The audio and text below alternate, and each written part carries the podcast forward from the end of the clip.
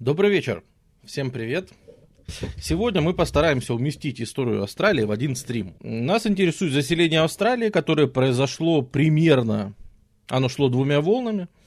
И для нас самое интересное то, что люди, которые заселили Австралию аж вот в те вот древние времена, то есть между 65 тысячами лет назад и 15, где-то 25 тысячами лет назад, это были две разные волны. Видимо, в Австралию люди попадали, когда уровень мирового океана падал во время оледенений. И тогда можно было как-то, ну, полегче добраться до Австралии, безопаснее, чем пересекать океан.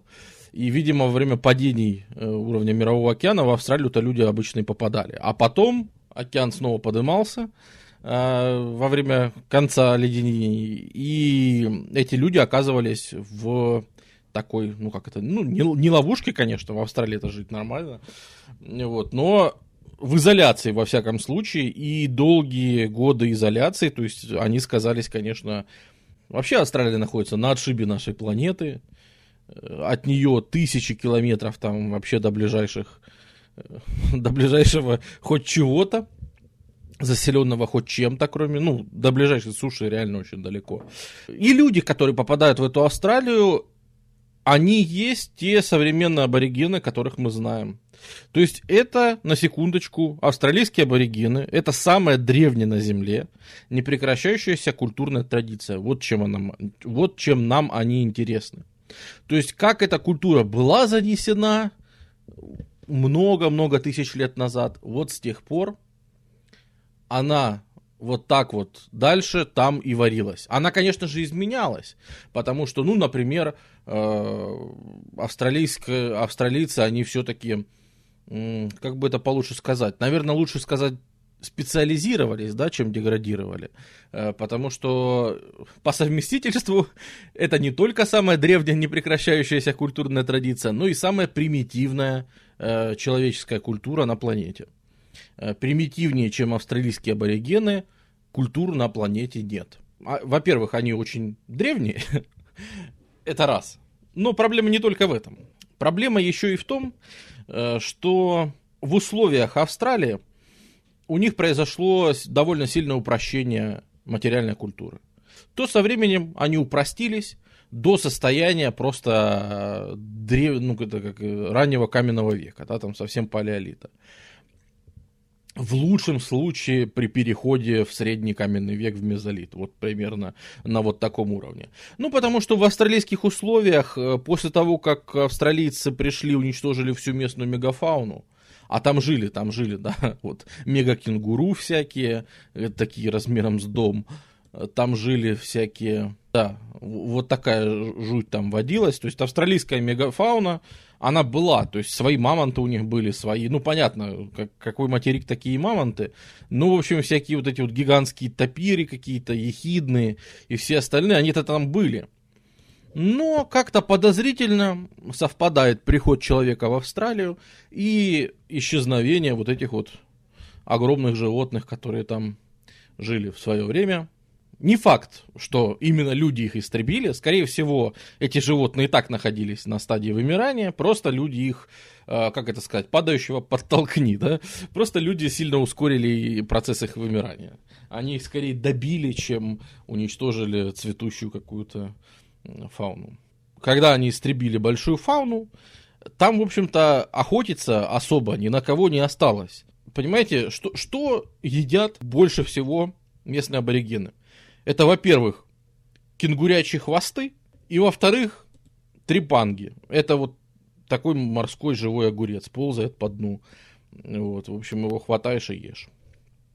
По сути, чтобы ловить трепангов и чтобы кенгурятине какой-нибудь зарядить в голову камнем, никаких особых наконечников, никаких страшных вооружений, никаких интересных приспособлений не надо. Ну, кенгурячие хвосты, потому что они жирненькие. Вот. Э, у них же хвост такой, ну, конкретный. Он и для балансира, и все, это же не хвосты наших животных. У кенгуру хвост это серьезное дело. Культура их сильно упростилась со временем. То есть они туда даже пришли более продвинутые, чем они стали впоследствии. И как-то можно даже сказать, что в таком виде местное население там и законсервировалось. То есть, да, конечно, у них выстроились со временем на материке определенные маршруты, это охотники-собиратели, самые что ни на есть, самые такие вот наглядные. Э, они ходили по своим маршрутам, там, в одном месте охотятся, там кого-нибудь извели, переместились на другое место. И в таком духе вот эти вот все отрепетированные маршруты охоты, собирательства, это настолько гармония с природой, что в принципе, как сейчас принято говорить, ну там, во-первых, э, еще и плюс надо заметить, что почвы Австралии, они не очень пригодны для фермерства, э, по крайней мере тогдашнего уж точно. Вот, поэтому с земледелием у них не сложилось, в отличие, кстати, от более северных островов. Э, и вот как-то настолько эти люди жили в гармонии с природой, что по сути, не изменяясь, а даже немножко упрощаясь, они прожили последние там 15 тысяч лет э, вообще спокойно. Э, у них не было стимула развиваться. Бармалей, есть споры, да, я не хочу давать окончательный ответ, почему так получилось. Почему так получилось, что они законсервировались и вообще никуда не вышли. Но представь, какой у них распорядок дня.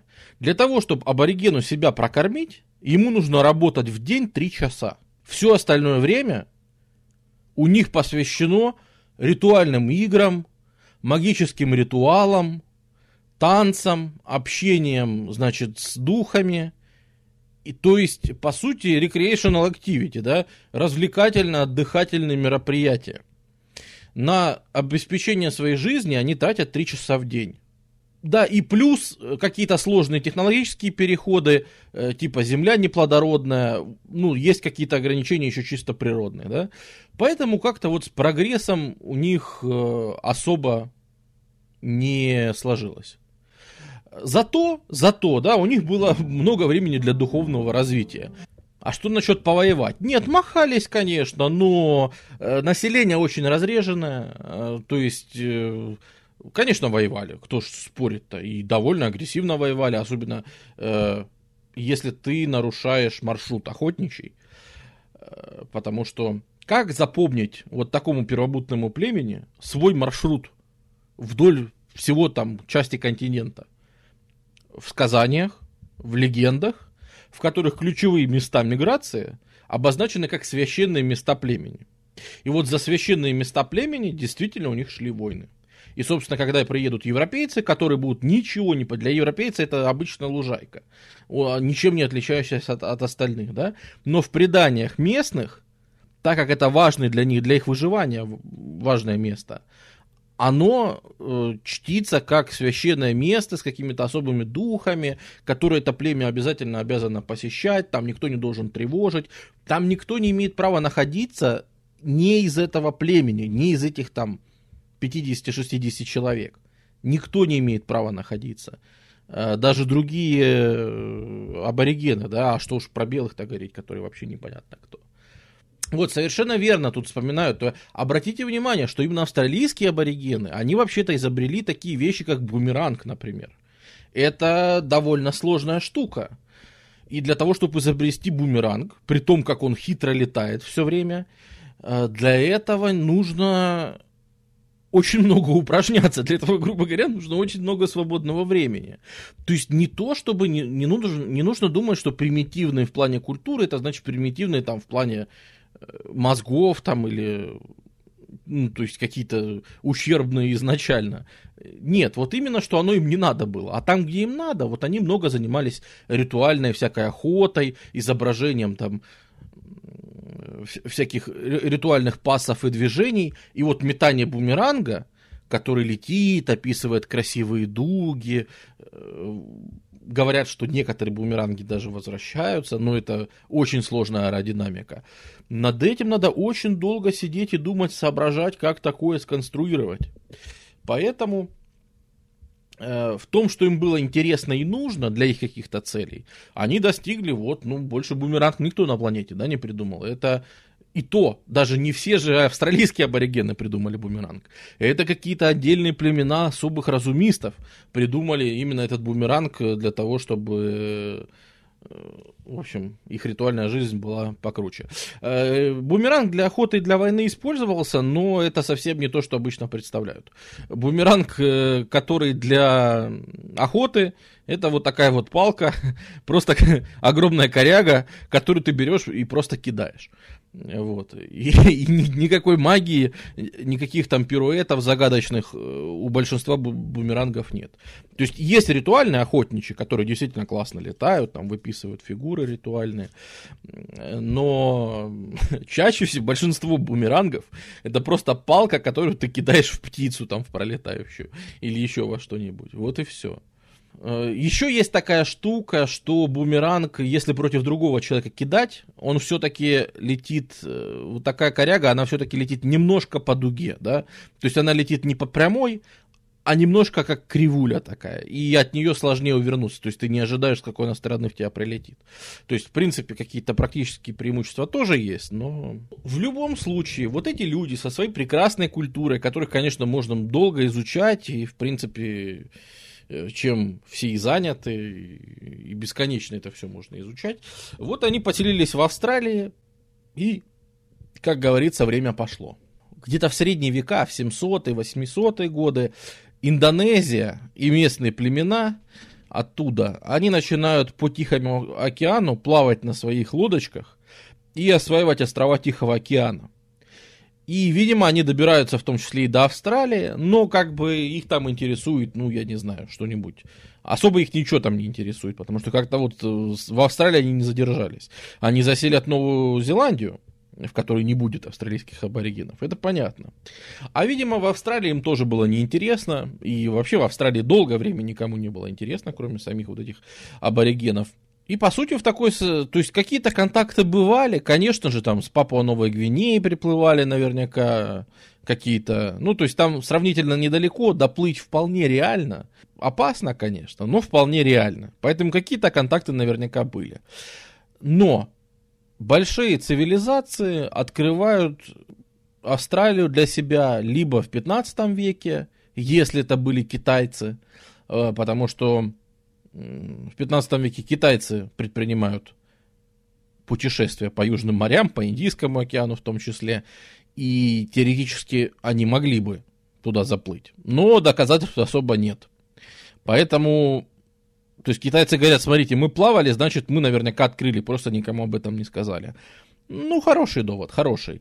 Э, примерно такой же довод есть насчет 16 века у португальцев. Э, в 16 веке португальцы плавают очень близко, да, португальцы плавают вот тут в Индонезии, португальцы тут многое, там, Магеллан кругосветку там через Филиппины сделал. В общем, португальцы по местному острова Специи, тут Малукские острова осваивают. Поэтому, в принципе, португальцы плавают близко, и есть теория, что первыми Австралию из европейцев открыли все-таки португальцы, что было бы логично, потому что они многое что открыли в 16 веке. Есть косвенные доказательства, что открыли португальцы. Аборигены Австралии страдали от болезней? Да, страдали. И вот этим, например, они сильно отличаются от Новой Зеландии. А, потому что в Новой Зеландии были полинезийцы, которые приплыли туда там, в 13 веке, да, и их, э, на, на них эпидемии стали гораздо слабее. И поэтому маори живы до сих пор, и, ну, то есть сохранили все, что им нужно. А, например, чистокровных, 100% чистокровных аборигенов на сегодняшний день уже не существует. Вот. Ну, а где-нибудь на Тасмании не существует уже и вообще аборигенов, как таковых. Э, когда приплыли европейцы, действительно, аборигенов косила эпидемия, но она их косила не так сильно, как индейцев, пожалуй. Потому что аборигены, ну, все-таки не слишком разреженно жили для того, чтобы эпидемия, знаешь, как-то серьезно разгулялась. Они постоянно в движении. Если им чего-то не нравится, они легко уходят с какого-то места. А, скорее, вымирание аборигенов в Австралии, оно в первую очередь связано с тем, что они вытеснялись с мест своей самой активной охоты. Ну и, конечно, войны, естественно, открытые столкновения, понятное дело. Но вручную всех их убивать э, просто запаришься реально. Это, это очень накладное дело. Люди воспроизводятся быстрее, чем их вручную убиваешь, поэтому без помощи болезней, без помощи климата, без помощи какой-то географии, вот вытеснения их куда-то в места, где им охотиться, лишение их э, кормовой базы, вот без этих вещей очень сложно извести какое-то население, загеноцидить практически нереально. По крайней мере, в то время теми методами. В итоге, первый, кто официально, на ком лежит, в общем-то, право открытия по-нормальному Австралии, это все-таки голландцы. Это начало 17 века, 1606, вот такие вот годы. Ну, вот, собственно, Янсен, который откроет Австралию и Новую Зеландию, он, собственно, эти два образования, он их назовет своими любимыми, так как они голландцы, ну, из Нидерландов, да, то в Нидерландах есть две интересные провинции. И вот Австралию назвали Новой Голландией, а рядом назвали Новой Зеландией, потому что Зеландия это такая же, как Голландия, одна из провинций Нидерландов. Чтобы люди знали, откуда происходит название. Вот, ну, Новая Зеландия, оно до наших дней дожило, а Новая Голландия впоследствии была переименована просто в Австралию, типа Южная. Ну, так, мол, красивее звучит. Э, то же самое, когда они плавали и назвали тут местный островок Земля Ван Димена, э, которую впоследствии в честь первооткрывателя назвали Тасманией, потому что Абель Тасман ее когда-то открыл, тоже голландец.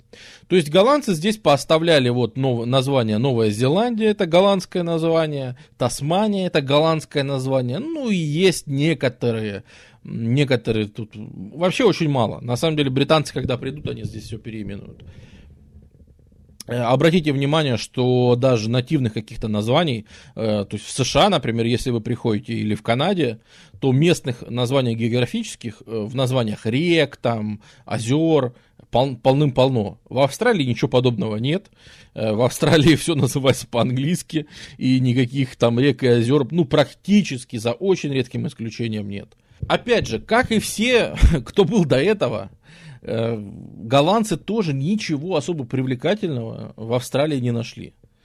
Потому что, ну, не очень, ну, ну, ну а что, что с нее взять? Вообще, опис, первые описания Австралии, они такие вот довольно мрачные. Земля, на которой ничего не растет, на которой ты только подходишь к берегу, выбегают какие-то злые, значит, чернокожие ребята, начинают тебя забрасывать камнями и бумерангами, э, трубят в свои эти трубы диджериду, сбегаются, не пускают, в общем, даже воды набрать. А, высадились на берег, э, значит, на человека напала какая-то квадратная медуза, приласкала его, и он, в общем, умер через три минуты от анафилактического шока. Эм, значит, прошли 5 метров, в сапог нашему лейтенанту заполз паук, и лейтенант на корабль больше не вернулся. Прошли еще 25 метров, какая-то змея в шею там кого-то укусила, его больше нет. Э, значит, какое-то там чудовищное чучело выскочило, случайно когтиком зацепило нашего боцмана, все, мы теперь без боцмана. В общем, ну ее нафиг эту землю, в ней ничего не растет, в ней ничего нормального нет, э, злые аборигены, ловить здесь нечего, люди, не приезжайте сюда, здесь неинтересно. И уплыли настолько это неинтересная земля, что реально еще сто лет она, по сути, даже там 100, 120, 130, 140 лет, она никому не была нужна. То есть не то, что на ней там не высаживались, а на ней даже, то есть она даже не была вот по, по кругу оплыта и исследована. Э, когда Кук будет плавать здесь, э, даже, даже Кук, пропустит многие места и проплывет мимо них, то есть он не, не будет шарить, хотя Кук это уже, извините, середина 18 века. Так, как-то не сходится. Ты говорил, что там нет ничего страшного, поэтому аборигенам даже слишком легко жилось. Нет, ну, хе-хе, Менск каковой, понимаешь, у европейцев и у аборигенов слишком разные запросы. Да, там много всякой нечисти, но сейчас, например, там европейцы с этой нечистью живут, и ничего, ничего. То есть приезжаешь в австралийскую глубинку, ты идешь, это абсолютно европейские здания, абсолютно европейские даже архитектура, э, везде ходят абсолютно европейские лица, лица ходят, не обращайте внимания, э, в общем, ходят лица, какие-то собачки, кошечки, деревья, все абсолютно привычное европейское, да, но только ты поворачиваешь за угол, и там куча кенгуру мимо тебя скачет. Или куда-то там побежали еще какие-нибудь очередные животные странные. Эму, например. Так что нет, к этому всему адаптироваться можно. Но зачем? Самый главный вопрос, зачем к этому адаптироваться, если чуть северней тут просто божественные территории, которые на тот момент все, особенно голландцы, потому что Индонезия это будет голландская вообще колония, э, именно голландцы там будут э, осваивать север, и им это гораздо более интересно, потому что тут земли будут севернее, они пригодны и для сельского хозяйства. У тех же полинезийцев э, было свое сельское хозяйство. Оно было тоже специфическое. Это были хлебные деревья. Вот. Это такое дерево, на котором растет такой большой пупырчатый апельсин, который разрезаешь, а там внутри хлеб. Вот. Это, ну, то есть и такие вещи там бывали. Но во, во всяком случае это земледелие, понимаешь? Эм, и там севернее, там специи, здесь торговые пути, здесь можно много чем заниматься, вести плантации, вести хозяйство, здесь огромные богатства, и здесь можно все что угодно взять, а при этом в Австралии с точки зрения колониста 17 века нет вообще ничего. То есть она абсолютно неинтересна этим людям. Кстати, давайте сегодня это повторим, уже кто-то жаловался, что мы иногда повторяем прописанные истины, но если кто-то слышит это впервые, для него будет сюрпризом. Пожалуйста, не путайте колонии 19 века или 20 с колониями века 17-18. Это большая разница. Когда вы год плывете из Европы в Австралию, год вам надо плыть, понимаете? Потому что надо останавливаться, постоянно пополняться, нет ни таких больших кораблей, э, вы постоянно болеете цингой какой-нибудь, да, у вас э, десна надо просто резать ножом каждое утро. Э, это все очень тяжело, все очень сложно, логистика очень сложная вы не можете заселять в больших количествах, у вас нет этих круизных лайнеров, на которых несколько тысяч человек. У вас сравнительно небольшие корабли, на которых еще нужно вообще-то возить товары, э, а не просто перевез каких-то людей и выгрузил. Это очень точечное, то есть 17-18 век это очень точечное заселение.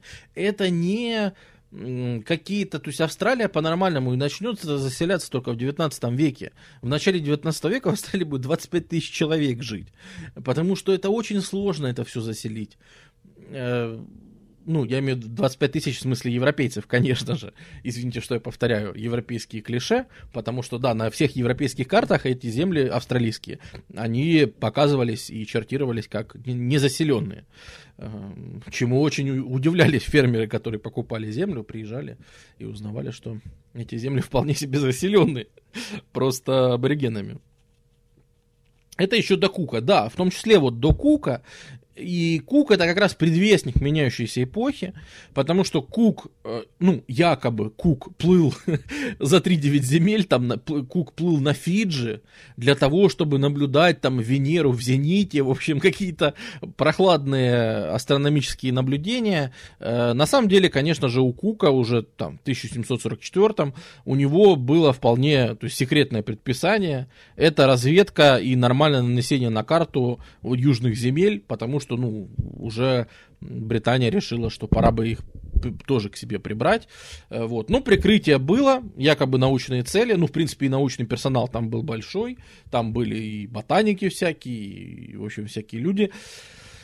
И Джеймс Кук это тот человек, который открыл Австралию и в докладе у себя, то есть он известный его борт, бортовой журнал, да, его дневники, записки, где он, где как раз видно, как он записал, что э, голландцы, значит, приплыли в Индонезию и тут заселили и поставили свой флаг и все такое, значит, они имеют право на эти земли.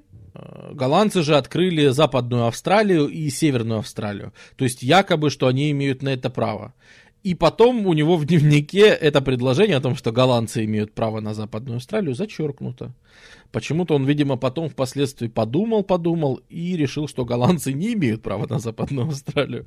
Вот. Сам же Кук там со всеми остальными э, последователями, они открывают э, как раз Восточный, э, порт, который впоследствии будет называться Сидней, Сидней Коув. Это Сидней, это тогдашний там министр английский. И как, как раз они приплывают в Ботани Бэй, и это, наверное, а, будет один из центров освоения, именно британского освоения Австралии, который будет, то есть, по сути, примерно с середины 18 века, 1750-е примерно, Британия начинает прикидывать, а что бы ей делать с вот этими землями. То есть никто по-нормальному со времен голландцев права на Австралию не заявил. Она просто лежала себе, никому не нужная. Э, приплывали голландцы и уплывали. Приплывали, в принципе, плавали и французы тоже довольно много плавали. И уплывали. Э, шведы хотели колонизировать. Э, ну, у шведов, вы там слышали, Северная война случилась, в общем, тоже как-то потом не сложилось. Швеции тоже это было не очень интересно впоследствии. И, по сути, как-то вот так получилось, что никто особо прав и не предъявлял на Британию. И в итоге получается, что первым, кто записал это как британские владения, это стал Кук и те, кто плавали за ним, то есть британцы. Вот они как-то заявили. На тот момент никто не считал, что они там урвали что-то удачное. На тот момент считалось, что они получили просто кучу бесполезной территории. И что с ней делать, непонятно. Они сказали, ребят, пусть будет наша, а потом мы с ней что-нибудь придумаем. Анонимус, спасибо большое за поддержку. Do you have a flag? Ну да. Аборигены все-таки кука не ели. Ну, и это были не австралийские аборигены, а он все-таки немножко в, в стороне умер.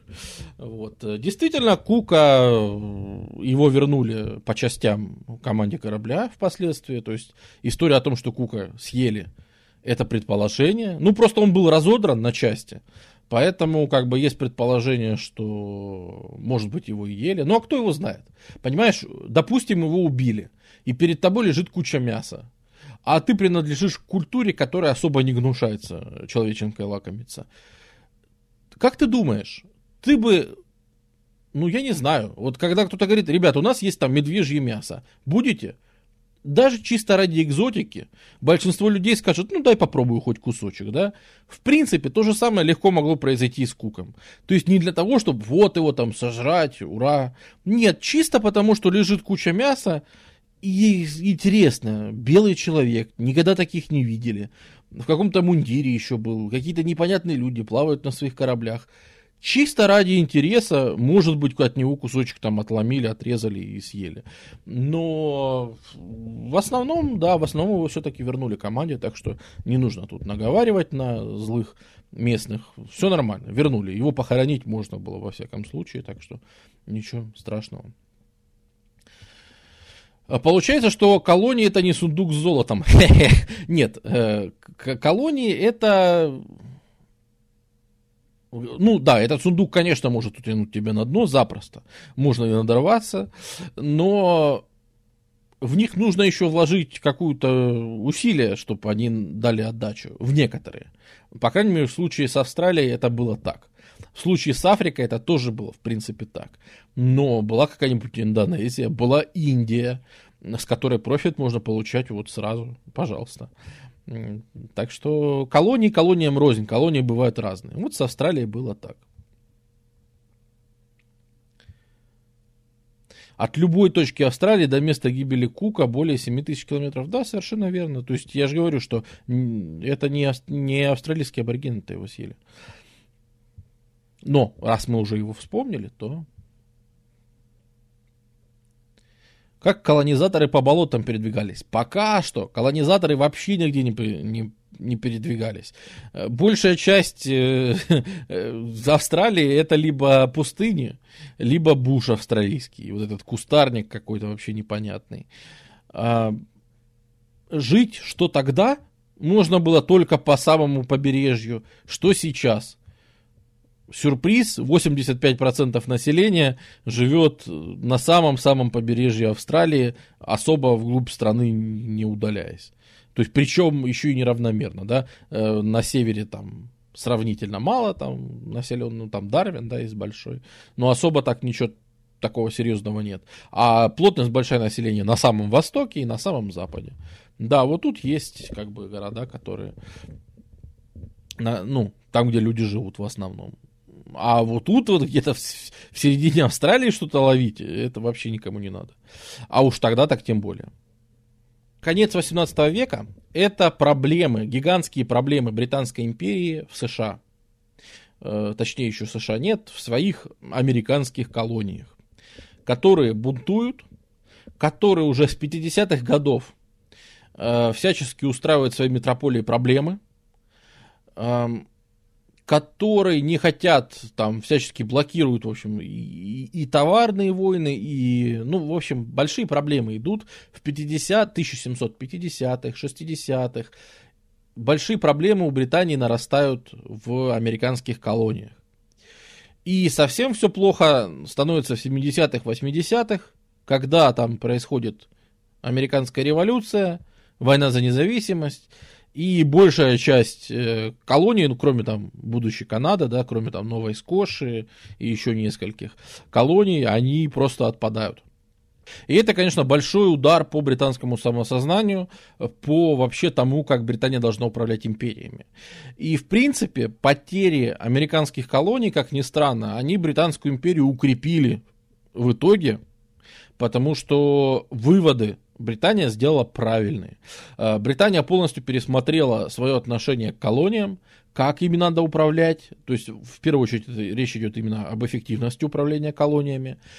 И поэтому сразу после, да и даже во время войны за независимость США, Британия начинает наводить порядок и структурировать все свои заморские владения. Это регламентирующие акты в Индии. Это попытки вот с опиумом подкатить к Китаю. Э, ну, то есть, все, что... Все, чего касается Британии за рубежом, оно пересматривается радикальным образом. И в том числе, сразу после войны за независимость США, меняется отношение к Австралии. Ну, например, например, самая явная проблема, которая есть сейчас и которую необходимо решать быстро, это, например, проблема с каторжниками. Британия давно уже проповедовала такой легкий способ избавиться от нежелательных элементов. Не, не, ну, за убийство, понятно, в Британии сразу просто вешали и все, никто с тебя, или пиратство. Понятно, что никто с тебя не спрашивал. А вот что делать с мелкими э, нарушителями, с какими-то социальными элементами, то есть какие-нибудь воришки, хулиганы, пьяницы, э, ирландцы, какие-нибудь э, политические, может быть, э, люди, которые политические проблемы делают, что, в принципе, с ирландцами практически одно и то же. Это же восстание рабочих, всякие лудиты, это чертисты, это вот, ну, вот все, кто выходят там против правительства, вот куда их всех девать? Самый простой ответ – это свозить их в колонии.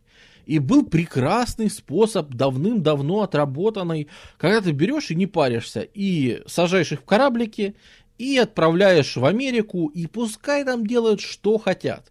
Американским поселенцам это радость, потому что это лишние каторжные рабочие руки – Британии это радость, потому что все социальные элементы вымываются из страны, и можно их отправить к черту на кулички, и дальше пускай что угодно они там делают. Содержание одного преступника в британской тюрьме э, в конце 18 века стоит 24 э, фунта стерлингов, а содержание в колонии стоит там 8 фунтов стерлингов. То есть там в три раза это дешевле отправлять их э, за кордон на государственных кораблях, чем, ну да, на Колыму, совершенно верно. То есть Америка была в каком-то смысле еще и британской Сибирью, да, куда можно все ссылать. И, например, первая проблема, и первая проблема самая явная, которая существует, это, конечно же, а ирландцев за что? Ну, это же как раз, э, смотри, 17 век, это же вот это вот разделение, ну, отчекрыживание от Ирландии, Северной Ирландии. Вот. И вот эти вот все проблемы с ирландцами, они же как раз родом тоже там с 17 века. И в 18 они только усугублялись. Так, можно же отправлять в Канаду? Можно, э, но в Канаде там идет... Там им не рады, грубо говоря. И вообще оказывается так, что в Канаде там все по-другому устроено. То есть, сейчас объясню. Эти рабочие, они в первую очередь нужны на всяких плантациях. То есть это в основном они нужны южнее. В Канаде нет там табачных промыслов Вирджинии. В Канаде нет там плант... хлопковых плантаций Джорджии. Э, в Канаде нет, понимаешь, то есть американский юг в первую очередь был реципиентом вот этих вот ссыльных ребят. Э, в Канаде э, таких мест особо нет. Если ты приедешь, что им там на кротов охотиться или что им там еще делать? Это ж Канада. Э, там как-то особо невыгодно справлять туда эту рабочую силу. И кроме того, подходит идея о том, что и тут заодно уже давно думали, что делать с Австралией, давно думали, что вообще со всем этим делать. И как-то само собой тут же, буквально не буквально, а в прямом смысле через пять лет после окончания американской войны за независимость, в Австралию отправляется так называемый The First Fleet, то есть первый флот, а именно 750 заключенных, из них 550 мужчин и 200 женщин, а, и 250 солдат-офицеров, охранников и вся, всяких представителей, короче, британской власти, они отправляются в поселение, которое они обоснуют, которое назовут Новый Южный Уэльс, э, Восточную Австралию, они отправляются с тем, чтобы основать там, наконец-то, начать заселение колонии. Это 1788 год. Вот только в 1788 году начинается заселение Австралии европейцами. То есть вот так долго это все тянулось. То есть тут еще вовсю живут, несмотря ни на что, аборигены. Австралия практически неприкосновенна, как была. Даже 200 лет с тех пор, как ее там впервые разведали, прошло. Все равно никому она не была нужна. И только в самом конце 18 века туда прибывает первый флот с каторжанинами, каторжанами и офицерами, ну то есть охраной. А, с женщинами пришлось туго, да, потому что сильных женщин было от 10 до 20 процентов э, в Австралии. Э, то есть это, ну, представь, на 80-90 процентов это были мужчины. Они год плыли или быстрее уже? Первый э, флот, этот First Fleet, он хорошо запечатлен, там вся история. Вот, вот что хорошо, да, когда у тебя история страны насчитывает там 200 лет. Это, конечно, все страницы твоей истории, они очень подробно описаны и записаны. Белых пятен э, очень мало. Вот. Плыли 8 месяцев. 8 месяцев э, заключенные, закованные в этих трюмах, Э, с грузом каких-то семян, потому что чем они там будут э, заниматься? Планируется, что они там начнут возделывать землю, то есть окультуривать ее, что все, значит, пойдет на лад. Эм, и вот эти люди приплывают в Австралию спустя 8 месяцев длится их путешествие, они выгружаются и это каторжане. Это ни в коем случае, опять же, британцы сделали вывод, никаких американских вольностей, ничего общего с Америкой э, нет. В Америке вот такие вот заключенные, их отп- отправляли на поля, и они там на полусвободных условиях начинали работать, э, получали какие-то оклады там, и, в общем, жили довольно фривольно. Ничего подобного. В Австралии первые каторжане, они даже на полях работают, будучи вот это, как это, chain gang, э, в смысле, вот это, знаете, когда всех за ногу приковывают, и один прикован за ногу, втор, ко второму за ногу, к третьему за, за ногу, и вот так по цепочке они все скованы. И вот этими чейнгенгами они прям, прям на полях работают, прям, то есть это строго подневольный, каторжный рабский труд а, под надсмотром офицеров и всех остальных. А, назначается, значит, никаких вот этих вот, как было в Америке, там, самоуправления, сами решайте, как вам жить, ничего подобного. А, назначается комендатура, военный губернатор, который имеет прав в Австралии больше, чем король Джордж имеет прав в Англии. ну, Георг. Э, значит, э, то есть это царь и бог в колонии. Он имеет право делать все. Кому угодно помиловать, кого угодно казнить на месте, э, любые приказы, что хочешь делай, любые поставки. И раз в три месяца отчитываться в Лондон подробно, что сделано, куда что потрачено, э, где, значит, э, какие, что освоили, что сделали. В общем, крайне подробно. Ну, видишь, э, офицеры надсмотрщиками работали по совместительству. У них было здесь много целей. Во-первых, это были и военные инженеры, которые банально здесь укрепляли гавань, банально занимались какими-то, ну, военными еще целями. Э, Все-таки они занимались еще и обустройством каким-то. Ну, то есть это да, это такая сложная специализированная работа была. Выращивали, собирались. Ну, то, что обычно в Европе выращиваются, то есть всякий ячмень там, ну, то есть самые обычные зерновые крупы приехали выращивать. Э, что ты думаешь? Совершенно верно. Все, что они посадили в первый год, все не взошло вообще. И они все стали помирать от голода. Они убедились в том, что местные аборигены знали уже тысячи лет. Ни хрена в Австралии не растет. Заниматься сельским хозяйством, именно земледелием, очень сложно. Это сейчас Австралия в топе там по поставкам пшеницы. Так потому что Австралия в это вломила технологии дофига. А на тот момент просто приехать и начать что-то выращивать было, ну вот, нереально. Э, то есть урожай первого года, он вообще весь э, сломался. Ничего они не вырастили. Там половина померла с голоду. Э, в срочном порядке в голландскую Батавию отправили за помощью. Типа, ребята, привезите хоть что-то поесть. Отплыли в Южную Африку, оттуда что-то привезти. Э, и так-сяк еле себя спасли. А чё, чего ничего не растет? Э, ну, во-первых, Австралия самый сухой климат на планете. Что? Австралия это самый сухой континент вообще на планете. Там очень мало воды. Там очень сухая земля. Там условия, там климат такой, что вот, вот этот слой плодородной почвы, он просто не формируется. Он либо сдувается, он либо расходуется. Э, ну, то есть э, там с этим плохо. Есть места кое-где, но их очень мало, и их быстро найдут, конечно, но кое-где выращивать можно, но очень точечно. А впоследствии, конечно, когда они уже сделают там нормальную ирригацию, когда будет куча удобрений вбухана, тогда да, тогда уже смогут что-то выращивать. Ну и все-таки терраморфинг серьезные австралийцы проведут в последующие там сто лет. Э, воды не куча, именно что сухой очень климат, очень сухой. Что не сажали, а растут только эвкалипты.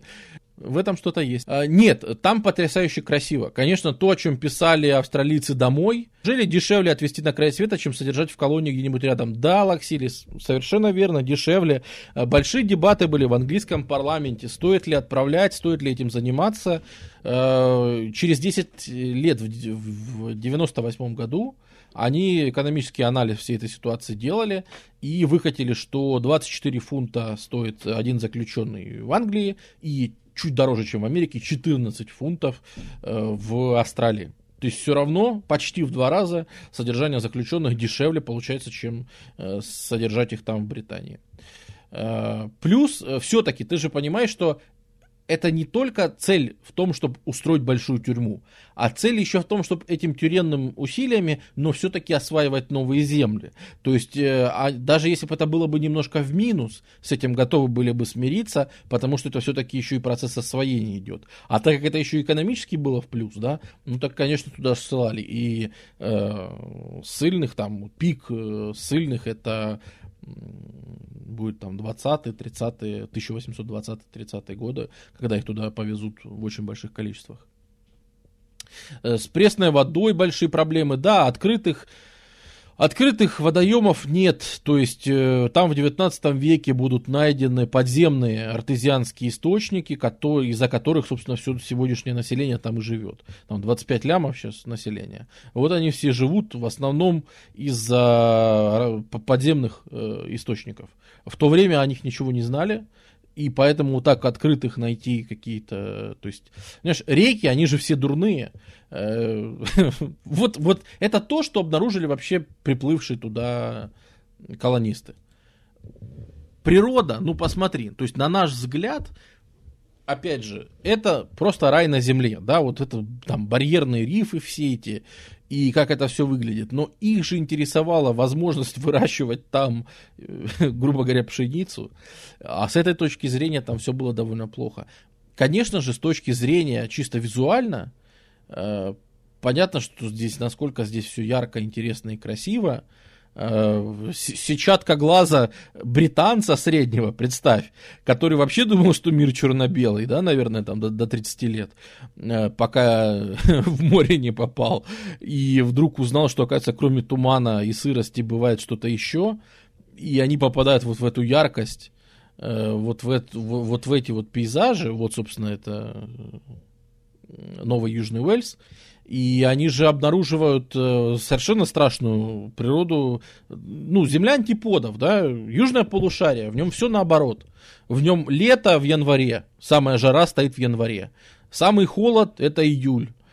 Э, там все наоборот вообще происходит. Э, там реки текут как, как дураки они текут не из континента в море, а наоборот из моря вглубь континента. Что это за бред?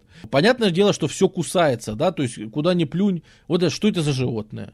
Морда как у оленя, тело как у человека. Они писали домой такие письма, им никто не верил, думают, что это, короче, разводки и солдатские шутки. Говорят, реально морда как у оленя, тело как у человека. Вот я вам всерьез говорю.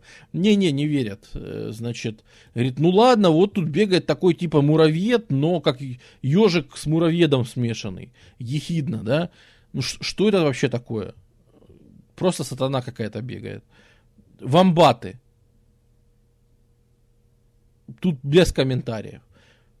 Ну и, конечно же, конечно же, да, чудо природы. Не забываем известнейшую поговорку, когда Бог хотел как лучше, а получился утконос. Это, да, венец австралийской эволюции, это товарищ утконос, конечно же, а, про который прямо зафиксировано, что когда его трупик отправили в Англию, там, в Академию наук, там решили, что это все разводилово. Говорят, вы придурки, взяли, сшили какого-то гуся, э, крота, и, короче, какой-то, ну, сшили трех животных, э, и пытаетесь нам рассказывать, что вы такое нашли. Видно же, что там пришит этот самый. Ну, вы к нему просто приклеили этот клюв. Очевидно, что это же не родной. Не бегают так животные. Он же, ну, посмотри, явно прифотошоплено.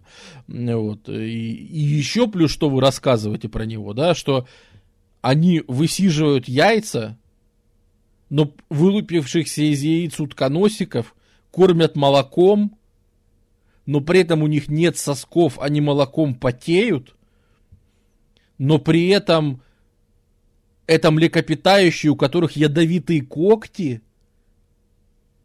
Это, то есть каждая из этих строчек это, ну, с точки зрения тогдашнего биолога, да, это просто, ну, зоолога, это просто бред сумасшедшего, который, ну, ничего не понимает в зоологии, поэтому он думает, что он сейчас разведет этих доверчивых ученых, да, ну, просто дурачок который пишет про яду млекопитающего в когтях, который пишет про вот этих вот яйцекладущих. В общем, ну, это же очевидно, что такого не существует. А как аборигены выживали, если все так плохо? Так аборигенам все вообще отлично. Им не надо ни землю возделывать. Я же говорю, аборигены это нишевая культура.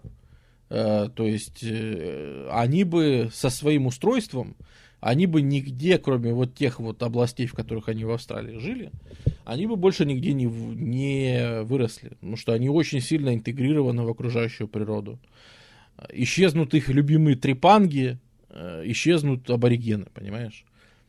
Исчезнут там кенгуру, ну, кенгуру это не, не грозит, конечно, но если бы они исчезли, исчезли бы и аборигены. Вот, так что англосаксы жестко с аборигенами обошлись. Ну вот, вот опять же, давай как раз об этом поговорим. Э, то есть спустя 10 лет население Австралии, э, британское, это где-то 5000 человек. Это такая растущая колония в Новом Южном Уэльсе, это Восток. А, естественно, не, не хотят они уже называть э, Новой Голландией Австралию, называют уже Австралией. А, аборигены это, понимаешь, тут очень сложно. объяснить, как, как с ними были отношения, они строились сложно. Потому что с точки зрения приплывших европейцев, аборигены это тебе не индейцы. По индейцам все было понятно. Это люди, пускай примитивные, savages, да, как это сказать, то есть варвары, бродяги, но люди. Э, с неграми тоже было понятно. Тоже, конечно, убогие, но люди. А аборигены, они по отзывам тогдашних людей, которые, а естественно переписка активно шла с э, метрополией, потому что были обязаны обо всем рассказывать, поэтому они обо всем и рассказывали, о животных, о всех. И в принципе отношение к аборигенам э, было примерно такое же, как к, основ... к остальной фауне Австралии, буквально через запятую. Потому что, опять же, указывается то, что это существа, которые ведут, э, то есть они-то люди, ну все-таки похожи, да, на людей, разговаривать умеют, там все, но они уподобились животным и ведут, э, ну то есть жив, живут животным образом, вот как, то есть как дикие. То есть они решили не использовать, а британцы это же протестанты на тот момент уже, и тут э, протестантская этика еще и состоит в том, что э, тебя Господь создал для труда, тебя Господь создал и дал тебе землю для того, чтобы ты на ней работал, да, и вот честный твой труд, он воспроизводится. А с этой точки зрения аборигены, они совершенно не укладываются в эту концепцию. Они не трудятся совсем. Вот эти три часа трепангов собирают и все. Э, работать они не хотят просто катастрофически. Сколько их, э, то есть их тогда пытались привлечь к каким-то работам, они не шли. Но даже сегодня, в 21 веке, э, сталкиваются часто с проблемой, что берут вот эта вот культура охотников-собирателей, да, которые посидели, им стало неинтересно с вами, они взяли и ушли. Это большая проблема, потому что даже случаи там, вот, ну, я не скажу про 21 век, но случаи из 90-х пересказывал один работодатель, э, что, говорит, ну, ребят, я нанял аборигенов э, в строительный подряд. То есть, чтобы они там, там, ну, буквально работа э, подсобным рабочим, какие-то мешки потаскать и все. Они потаскали те же часа три, а потом во время обеденного перерыва они взяли и все ушли. То есть они не, не попросили ни зарплаты, ничего. Считай, что какое-то время халявно отработали и ушли. Но им стало скучно, им стало неинтересно. И они между собой поразговаривали, и кто-то сказал, давайте уйдем отсюда. Чего мы тут стоим?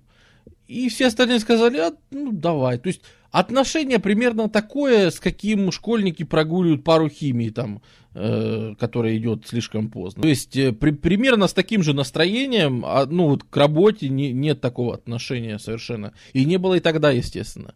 То есть э, по протестантской этике, да, работать совершенно категорически не хотят ни в какую. А, землю вообще никак не используют, то есть что такое земледелие не знают.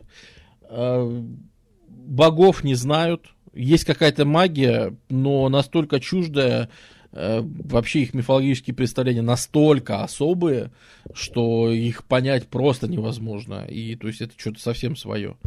Вот. Они примитивные, ничего использовать не хотят и ведут себя как животные, поэтому, в принципе, в общем-то, вывод напрашивается сам собой, ну, с британской точки зрения, что и относиться к ним нужно как к животным, да. То есть, если они заселяют э, твою территорию. С индейцами, если вы помните, заключались целые договора на землю, потому что у индейцев была иерархия, и было все понятно. Вот это вождь, вот это вот там начальник, вот это понятно, у них там есть иерархия, слои. Понятно, что с кем-то можно заключить договор, как мы объясняли, что индейцы часто не понимали смысл этих договоров, да, в США. Они не понимали, что такое отдать землю мы уже об этом говорили, но все равно они были ближе к британскому пониманию государственности, да, с ними можно было вести дела. И поэтому с ними, в принципе, с индейцами в США были, заключались договоры на заселение земли, приходилось ее выкупать, приходилось э, как-то там не пускать, соблюдать там определенные рамки приличия и все остальное. Ничего подобного в Австралии не было. Заключать договора на землю было просто не с кем. Считалось, что что кенгуру проскакали по твоему полю, что прошло племя аборигенов по э, отношению там, для фермера вы, сволочи, потоптали мне урожай. Да? Для него это одно и то же. Поэтому применяемые методы э, одни и те же. В лучшем случае покидай в них каменюки, если не уйдут, начинай стрелять. Э, плюс, э, то есть души у данных аборигенов точно не было. Конечно, не было. Никакой души. Да это даже видно по миссионерской деятельности, которая шла очень так-сяк. То есть э, миссионерская деятельность среди индейцев, она шла гораздо более активно. Ну, тут, знаешь, тут, может быть, еще сказывалось, что Австралия это все-таки у черта на куличках, это очень далеко. И, в принципе, миссионеры заезжали, но их успешность была э, весьма посредственной. А, а как они жили тогда? Ну, в 90-е на Велфере уже. Э, сегодняшние аборигены, ну мы, я надеюсь, поговорим еще ближе к концу стрима, но они живут полностью на государственном обеспечении. Э, у них что осталось с тех пор? У них очень маленькие запросы.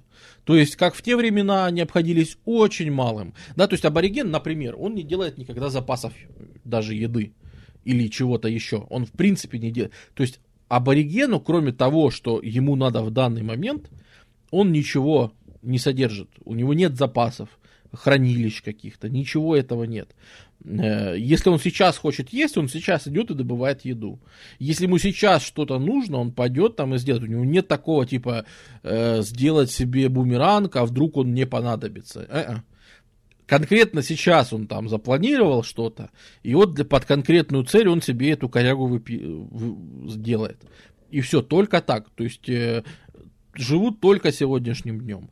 И поэтому тут небольшой welfare, который есть в Австралии, который платят пособие по безработице, да, им этих денег хватает с головой, чтобы просто сидеть, э, не роскошествовать, питаться совершенно какой-то минимальной едой, а то и на пунктах бесплатной приема пищи, да, им совершенно ничего не... Я думаю, что если бы Волфера не было, они бы без него прекрасно просуществовали. Просто так, бродягой. А как они, миссионеры, язык аборигенов-то выучили? Нет, ну с некоторыми... То есть э, нужно же понимать, да, что это у нас операция такая сознание, опять же, как мы говорим, индейцы США, да, нет никаких индейцев США. Есть огромное количество племен.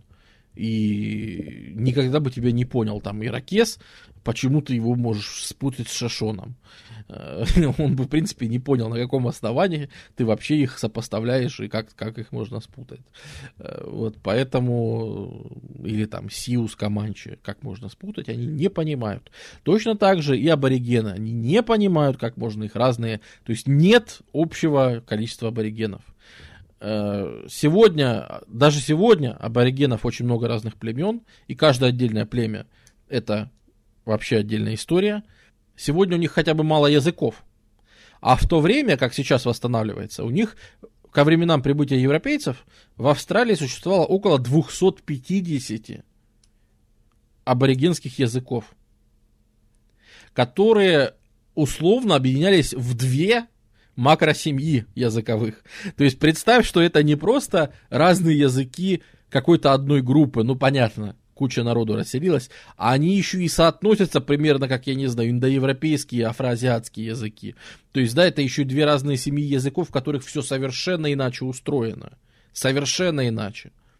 Поэтому э, тут что, с каким ты конкретно племенем ты работаешь, э, такой ты язык и пытаешься изучить. Кого-то там получилось принять. В конце концов, какие-то беглые, то есть понятно, что пытались бежать э, заключенные, каторжники, они пытались бежать, и одно из направлений, ты либо бежишь и пытаешься как-то жить сам в австралийском буше, и это были те, кто назывались буш-рейнджеры, это вот люди, которые бежали и как-то сами собой там белые выживали, в общем-то, на периферии. Но один из путей для бежавшего каторжанина был как раз пойти к соседнему племени куда-нибудь и надеяться на то, что они тебя примут. Тогда ты станешь частью, ты будешь свободным человеком, частью их племени, и, пожалуйста, э, там случалось, что принимали и жили, а кого-то нет, кого-то при приближении закидывали копьями и этими бумерангами. Тут как повезет.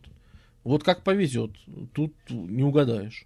Э, да, это слабая коммуникация между племенами, это большая разряженность. То есть, э, смотри, их был заселен, вся Австралия была заселена, и численность аборигенского населения на, на весь континент, на Австралию, вместе с Тасманией, вместе с этими кокосовыми островами, там островами кенгуру и всем остальным, примерно 700-750 тысяч человек на весь огромный континент. То есть в какой-то момент их там в начале 20 века их количество уменьшится там чуть ли не до 30 тысяч, э, но сегодня их опять полмиллиона, сегодня их опять 500 тысяч человек населения.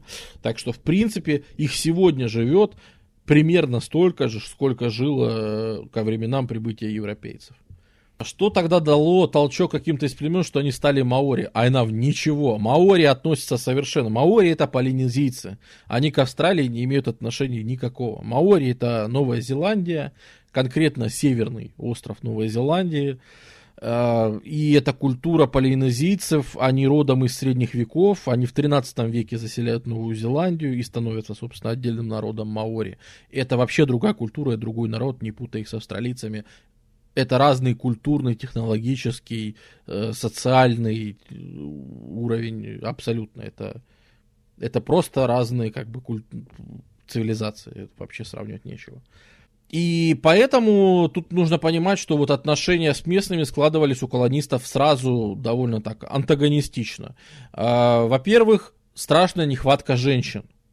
Поэтому, как минимум, офицеры устраивают рейды э, на племена, которые живут рядом, э, просто для, ну просто для, за, за женщинами, да, местными аб, аб, аборигенками. Э, потому что, ну, тяжко, тяжко. 90% колонии населения это мужчины.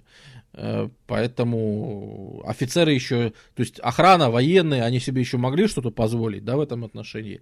А у самих каторжников все же было совсем плохо в этом отношении. Э, в любом случае, это все долго не продлилось, то вот такое существование, потому что надеялись, что силами каторжников получится выращивать пшеницу, ничего не получилось.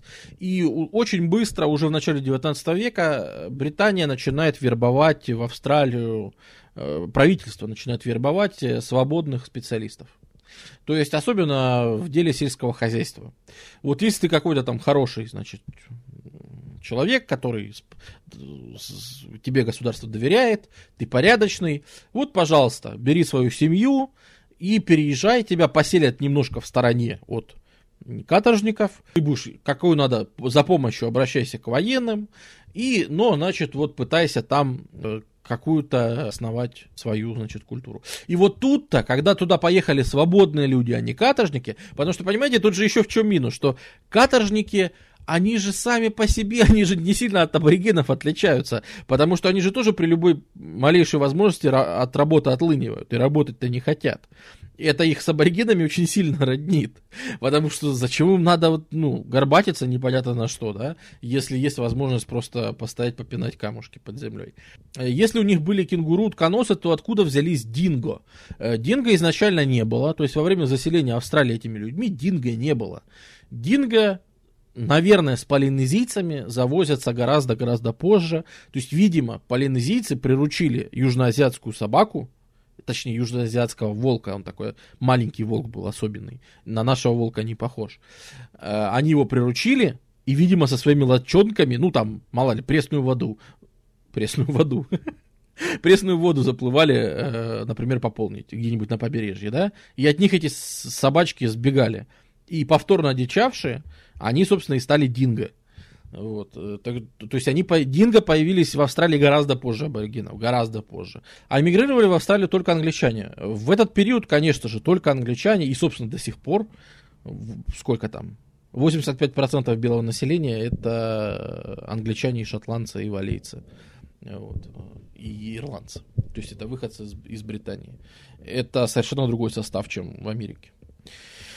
Э, потому что это была британская колония с жестким контролем. Э, те, кто сами приезжали, были попытки там самовольно заселять Западную Австралию, но они все закончились очень плачевно. Там реально люди просто приезжали и умирали. Они часто продавали все последнее, как это было, кстати, в Америке. Помните, мы обсуждали, что в Аме... Э, заселение в Америке была такая же штука. Когда собирались люди в складчину, там, фрахтовали корабль, приплывали, и у них было вот последнее что-то с собой. Кучка семян, чтобы посадить, да, и надежда на счастливое будущее. Они высаживались, подальше, конечно, от колонии бесчестия, то есть на другом конце материка, высаживали свои семена, ничего не всходило, потому что почва неплодородная. Ну и все, и они все вымирали. Э, таких, то есть таких попыток заселить Австралию было очень много. Э, именно почему мы такое внимание уделяем новому Южному Уэльсу, потому что это все-таки непрерываемая традиция успешное заселения. Но как только приходят э, в эту область свободные люди, они сразу допирают до того, до чего каторжники, каторжное поселение не сообразило. Свободные фермеры говорят, ребята, что вы ерундой занимаетесь?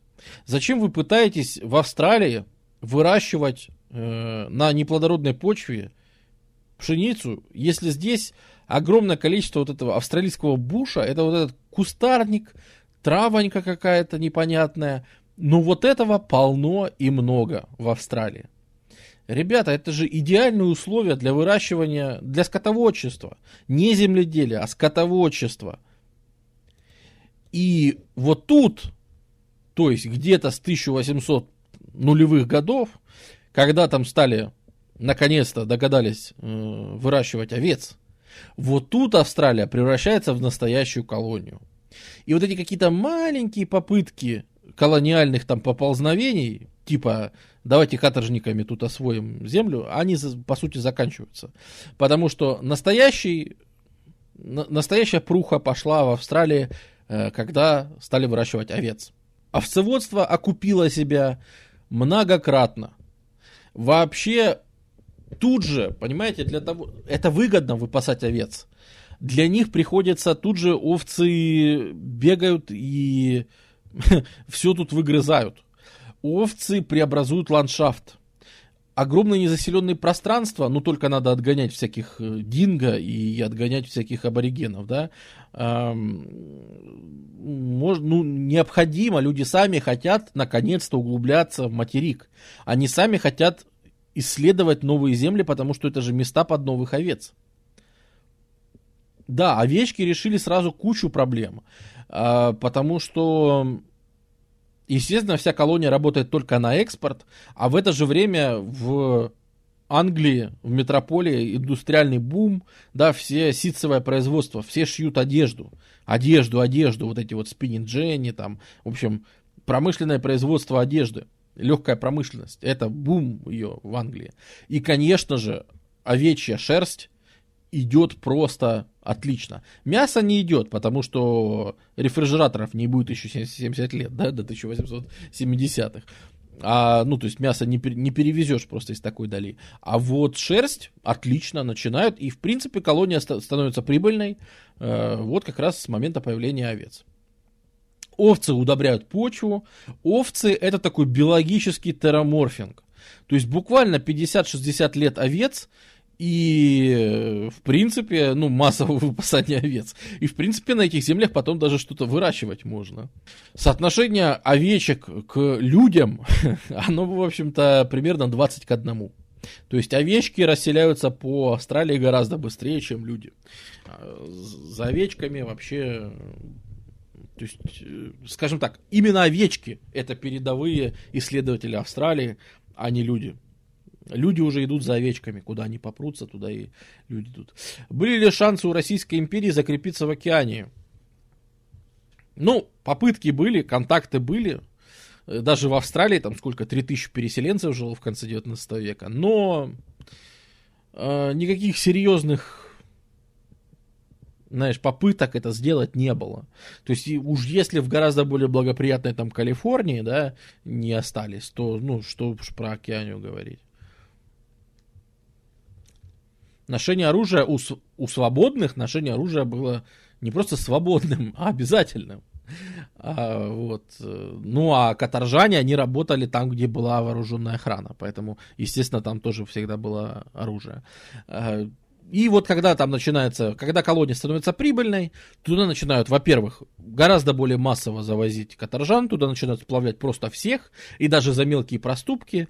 И если раньше ты ехал в Австралию э, с прицелом на то, что, скорее всего, э, ты едешь туда с концами, то в 19 веке в Австралию едут в большом количестве э, для того, чтобы... То есть, например, у тебя 5 лет тюрьмы, а после пяти лет тюрьмы ты становишься эмансипистом, ты, свободишь, ты становишься свободным человеком. Э, ну и как бы дальше, конечно, что хочешь, что и делай в Австралии, в принципе. Как хочешь, так и крутись. Но смысл, что ты будешь свободным, как бы освободившимся человеком. Они себя сами называют эмансипистами. И они начинают организовывать свои поселения. Их становится очень много, потому что у всяких карманников, воришек, у всех этих ребят, у них довольно небольшие сроки-то. И они вполне успевают там и отработать на каторге, и устроиться. То есть кто-то, конечно, уходит в буш-рейнджеры. Это бандиты, которые живут где-то на краю, периодически нападают на поселения, Э, питаются набегами там, и так себя содержат, то есть банды, грубо говоря. Да, их расцвет и вообще, конечно, Австралия там первой половины 19 века это страшный беспредел, потому что никаких у тебя нормальных государство представлено только в поселении чем-то, а за пределами поселений э, фронтир. Каждый сам за себя, в общем-то, никто с тебя не спросит, если ты, если ты пропадешь, никто тебе даже не хватится. Мало ли, что тебя там сожрало. Может, ты не на того паука наступил и умер. Э, короче, жизнь твоя вообще ничего не стоит. Э, понятное дело, что каждый сам за себя. Вот ты, дикая, не, неосвоенная земля, вот твои овечки, вперед. Насколько поздно получили, получились страусины? Это уже страусиные фермы, это уже изыски. Это, знаешь, э, кого из местной фауны пытались одомашнить? Ну, динго пытались одомашнить, они нормально приручаются. Вот. Ну да, был Миклуха Маклай, заезжал сюда. Но особо, да, то есть он описал аборигенов там туда-сюда, ну особо он после себя ничего не оставил. С другой стороны, это же и время массового беспредела вот этих офицеров, которые туда приехали. Потому что очень часто, э, и потом будут большие скандалы, и потом это все будет... Э, то есть местная элита из солдат, она, конечно, жестко очень эксплуатирует э, заключенных. И то, что, то есть, например, заключенные вкалывают на какой-то земле, э, делают ее пригодной для какой-то жизни, для освоения – и их тут же сгоняет какой-нибудь офицер и говорит, ребята, это будет моя земля, а вы идите теперь работать на какой-то другой. То есть результаты работы заключенных присваивают себе не государство, э, присваивают себе не сами эти заключенные, которые там работают, а по сути их надсмотрщики. Э, то есть практически это рабовладение. Практически это заключенные, которые работают на своих повелителей, и для них тут создают первые э, вот такие вот хозяйства. И в том числе, опять же, начинается захват произвольных земель для своих овец, э, которые вроде как и ничьи. Э, и начинается, конечно, претензии у свободных, начинаются с каторжанами, э, масса проблем за земли. Потому что каторжане это вроде как государственная земля, э, участников вроде как своя земля, но которая вроде бы и ничейная. Естественно, появляется куча людей, которые приезжают, просто начинают жить непонятно где, а потом заявляют свои права на эту землю. Это вот эти вот самые э, скваттеры, такие же, как в США. Вообще, параллелей с США тут довольно много, э, и недаром. Отмотавшие срок могли вернуться назад в Британию? Теоретически могли, практически нет. Их просто оттуда никто не увозил. Ты скажешь, как бы, ребят, пустите на корабль. Э, нет. Мы шерсть отсюда везем. Ты не шерсть. Ты нам не нужен. Э, вот. То есть корабли в основном людей привозили, а не увозили. Как много офицеров было вырезано за такое своеволие? Довольно мало, потому что контролировали, от них там зависело все. От этого же офицера зависит даже твой паек на первых порах. Э, то, ну, понимаешь, если ты против него взбунтуешься, он просто перестанет тебя кормить. Э, потому что очень стесненные, небольшой каламбур, скованные условия были у э, каторжников. Поэтому особо-то как-то и не побухтишь на это все.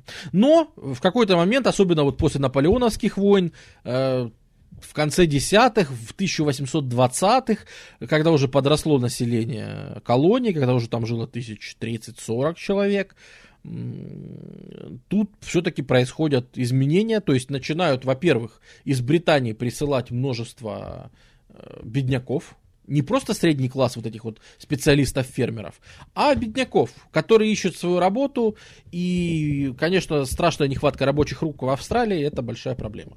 В Англии при этом демографический взрыв, из-за изобретения гигиены, из-за, ну, в общем, демографический взрыв, который шел весь 19 век, э, девать людей некуда, им нужно куда-то уезжать, и едут вот они в том числе в Австралию. Понятно, что для Австралии это большие цифры, там, о, приехало еще 5000 человек, ничего себе. А для Британии это цифры сравнительно небольшие. Вот эти вот освободившиеся эмансиписты, ребята, они селятся не на побережье, они стараются селиться где-то вот на, пери... на периферии в буше, и там пытаться освоить землю. Кое-где получается даже земледелие свое завести, и в принципе, вы, наверное, знаете, что есть такое понятие, такое понятие, как реднек, да, это вот американский житель такой э, аграрной глубинки. Так вот, в Австралии есть свои реднеки, называются они боганы, э, но смысл тот же самый. То есть, это люди, которые с детства растут на вот этих вот фермах на периферии, вдали от крупных портов городов, которые прекрасно знают, как работать на земле, которые, в принципе, довольно тяжко трудятся, э, но при этом, скажем так, не страдают избытком образования. Университетов в Австралии нет. Школ в Австралии там, до 1820-х годов нет. Э, и, в общем-то, вот эти вот ребята, соль земли, которые, собственно, и занимаются тем, что вообще страну поднимают из, из ничего. То есть именно они Австралию превращают из непригодной для жизни европейского человека, да, цивилизованного человека э, земли, из сухого климата, из ничего. Именно эти люди, именно боганы, над которыми часто сейчас посмеиваются, говорят, что э, деревенщина, разговаривает безграмотно и все такое. Но именно эти люди когда-то из страны сдел- сделали страну. То есть э, и большинство из них это эмансиписты. То есть это люди, которые приезжали как заключенные, отрабатывали лет пять и дальше начинали работать уже на той земле где э, от какого слова бога непонятно. То есть у них настолько сленговый сленг, что от какого слова произошло боган совершенно непонятно. Вот. Есть разные теории, но, в общем-то, ни одна из них окончательно не является. Короче, это что-то на местном. Э, британские офицеры, они были британскими офицерами. То есть они могли вернуться, они могли там остаться. Э, почему они часто оставались? Потому что у них там уже становились земли. Особенно можешь когда-нибудь почитать про Ромовый корпус. Это вообще печально известные офицеры, которые там под себя подня... подмяли весь местный бизнес. А тем, кто пытался в Лондон строчить э, вот эти же отчеты, то есть отчеты в Лондон они подделывали о том, что происходит в колонии. А когда кто-то пытался за их спиной что-то писать в Лондон, э, он просто внезапно катался на лодочке не туда. Э, вот, например, пошел почему-то и в пустыне почему-то умер. Или еще что-нибудь нехорошее с ним случалось. Это, это вот такой вот знаменитый ромовый корпус. Это была как раз группа офицеров, которые э, все вот так вот подмяли под себя жестко. И уезжать в Британию для них было просто опасно. Что в Британии они были бы преступниками. А там они были крупными земле, землевладельцами, э, уважаемыми людьми и вообще элитой.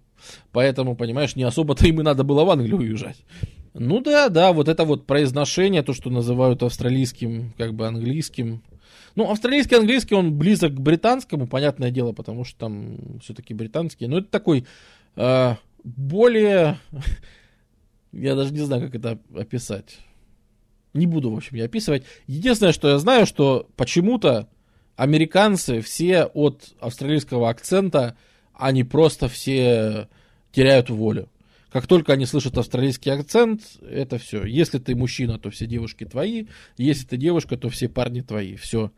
Э, вот почему-то именно австралийский акцент на американский слух звучит как-то совершенно неотразимо. А, Брита... Как, когда в Британию потянулись э, переселенцы, вот в 10-х, в 20-х, британское правительство, оно понимая, что оно, в общем-то, никак особо вот этих ребят не сдержит от того, чтобы они там э, выращивали где что хотят, они делают так. Э, Британия начинает просто продавать права на землю.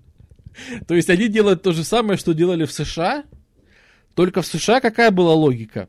Правительство выкупало землю у индейцев. Зачем? Для того, чтобы потом эти деньги отбить на продаже своим гражданам. Понятно, да? Здесь никто никакую землю ни у кого не выкупал. Правительство тратило 0 фунтов стерлингов. Но если ты говорил, ребята, я хочу там основать свою ферму и на ней завести овец, тебе говорили, отлично, покупай у нас землю в Австралии. То есть в самой Британии начинается продажа австралийских земель. И как бы они продаются очень дешево, никто же не спорит. Но это деньги из пустоты, из воздуха. То есть э, все, что сделало австралийское правительство, это когда-то эти земли открыло. Оно их ни у кого не покупало, ни с какими аборигенами никаких договоров не было. По бумагам ты покупал чистую незаселенную землю. А дальше, извини, как тебе повезет? Может, ты приедешь, а ты купил священное место какого-то племени. И что ты будешь делать? Ну, ты начнешь, правильно, обращаться к офицерам, обращаться к заключенным, помогите извести вот это племя, я купил землю, а меня, видимо, киданули. И земельные э, операции Кидалова с землей в Австралии, это вообще знаменитая история, про нее даже отдельные книжки написаны. Были даже целые австралийские банки, которые занимались финансированием вот этих схем, которые по нескольку раз продавали австралийскую землю и брали все деньги и исчезали в неизвестном направлении. Такие вот пирамиды. А, в итоге приезжало там пять семей австралийских в Австралию и обнаруживали, что они купили одну и ту же землю. А, кому жаловаться? Метрополия в тысячах, вообще на другом краю земли, просто на другом краю земли. А, тебя туда никто не отвезет. В лучшем случае перевезут какое-то твое письмо с жалобой. Ну, вы понимаете, да, что с этим с письмой жалобой сделают в метрополии, в лучшем случае. То есть никому оно там нафиг не надо. Чем от, отвечали простые жители? Они отвечали просто тем, что они э, начинали вот своевольно да, захватывать земли, которые они вроде бы как не покупали. То есть э, а, они не купили права на эту землю, но овец там пасут. Э, вот. И, как вы знаете известную поговорку капиталистическую о том, что я могу отчитаться за каждый свой миллион, кроме первого. Так вот, в австралийском случае первый миллион тогда, в, то, в первой половине 20 19 века, это либо операции с землей по купле-продаже, э, ну, махинации, можно сказать, либо вот эти вот всякие незаконный выпас скота. Э, деньги британские, конечно, фунты стерлингов были, то есть еще никакого австралийского доллара нет, это все еще, это абсолютно часть Британии, причем колониальная часть Британии.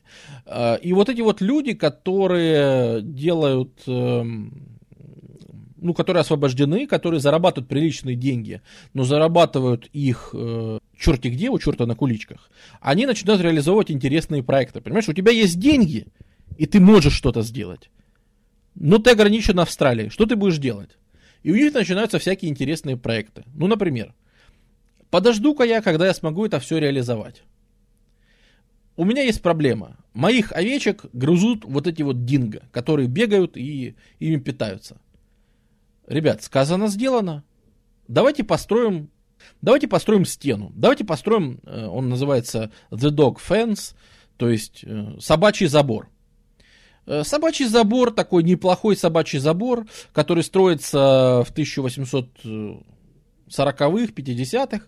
Ну, например, вот типичный австралийский проект. Взять и треть континента отделить забором. А, чтобы внутри этого забора уничтожить полностью всех э, динго, которые на тебя охотятся, на твоих овечек, а за пределами пускай бегают и плодятся сколько хотят. Но наших овечек, сволочи, не трогайте. Вот такой вот скромный, да, поперли стартапы. Э, это же недешево, на самом деле, это все сделать, и недешево это все поддерживать. Э, и да, мы построим стену от собак, а собаки за нее заплатят. Э, вот, поэтому там все достаточно сурово. То есть это такие суровые австралийские решения вопросов. Потому что в, в Австралии таких вещей еще будет много впоследствии. Это, скажем так, самый первый такой большой э, какой-то проект австралийский. Потом будет стена от кроликов. Потом будут, ну, в общем, я надеюсь, мы еще сегодня затронем. И он, в принципе, он, в общем-то, более-менее успешен, потому что в пределах этой стены там изводят еще и племена аборигенов, которые тут где-то могли помешать, изводят всяких динго, изводят всех, то есть вообще по полной программе этих самых, э, начинается постройка поселений для свободных людей. И вот что интересно, да, это, это резко, опять же, отличается от США, но эти люди, они строят поселения австралийские – по некому плану. Потому что тогдашний губернатор Австралии, э, вот опять же, тут сказалось то, что у него власть есть над всей Австралией, он, способен делать что угодно. И он говорит, что в любом поселении на континенте должны быть три вещи. Дальше делайте что угодно. Но церковь, школа и суд должны быть в каждом поселении. И действительно, даже если это там 2000 человек где-то селятся, у них всегда в Австралии есть, это вот там приказы 1820-х годов, да, есть школа, суд и церковь. И это такие три столба, на которых вообще австралийская идентичность держится, из которой потом впоследствии вырастет вообще австралийское самосознание и австралийский такой образ жизни. А вот, например, впоследствии будут построены заборы от кроликов. Это же страшная беда, потому что в Австралию завозят кроликов, э, ну, просто какие-то фермеры, ну, мало ли, они занимаются разведением овечек, еще кого-то. Почему бы не заняться разведением кроликов? И так в Австралию завозится одна из их самых больших головных болей вообще в истории. Потому что кроль это... Слышали, да, выражение «плодиться как кролик»? Так вот, оказывается, что в мире-то, в обычном мире, в какой-нибудь Евразии, кролики, они, конечно, плодятся как кролики, но их тут же сжирают всякие лисы, волки и прочие чудовища. А в Австралии нет ни лисов, ни волков, там нет никого, кто представлял бы для кроликов опасность. И как бы вам объяснить, кролики начинают просто захватывать Австралию. Кролики э, становится проблема гораздо больше, чем какие-то там динго. Э, кролики это, ну, собственно, это одна из самых знаменитых вообще австралийских проблем, потому что кролики становятся экологической катастрофой.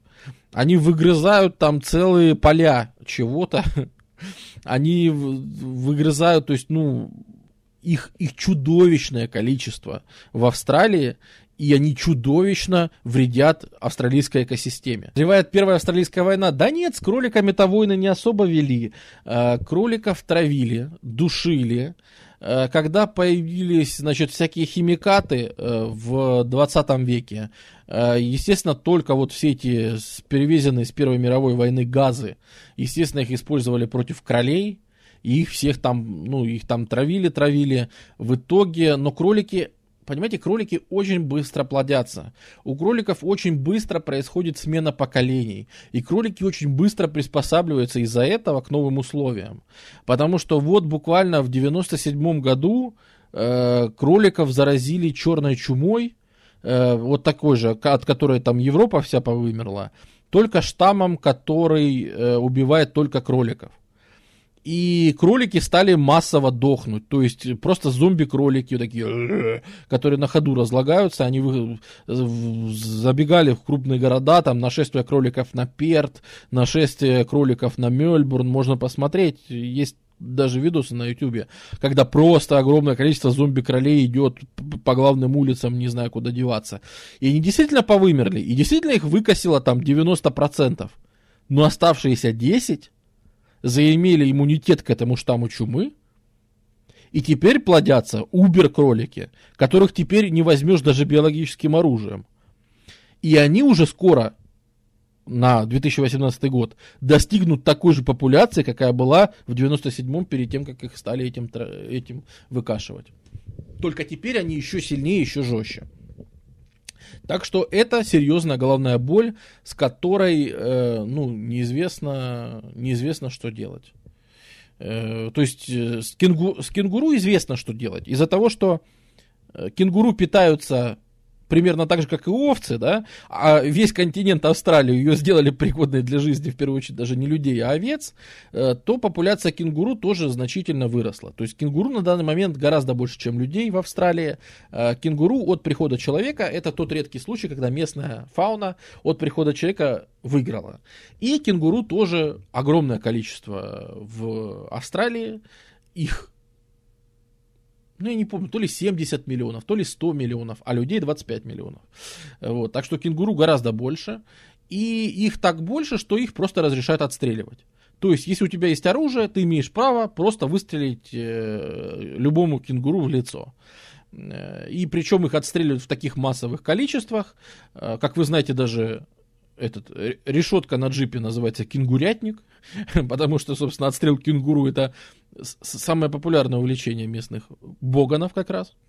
И в последние годы, последние лет 20, э, как ни странно, кенгуриное мясо это не шутка, а кенгуриное мясо это вполне себе, ну, как, как сказать, э, нормальное меню, которое, ну просто его очень много, его некуда девать, их реально приходится отстреливать, поэтому и как только население начинает позволять, э, начинается освоение глубины Австралии. Это тоже отдельная эпопея. Э, походы различных исследователей, э, походы различных групп, которые соревновались между собой, там, кто пересечет Австралию с юга на север, или кто ее пересечет там с запада на восток, или как-нибудь еще. И вот в этих вот э, экспедициях огромное количество людей просто гибнет.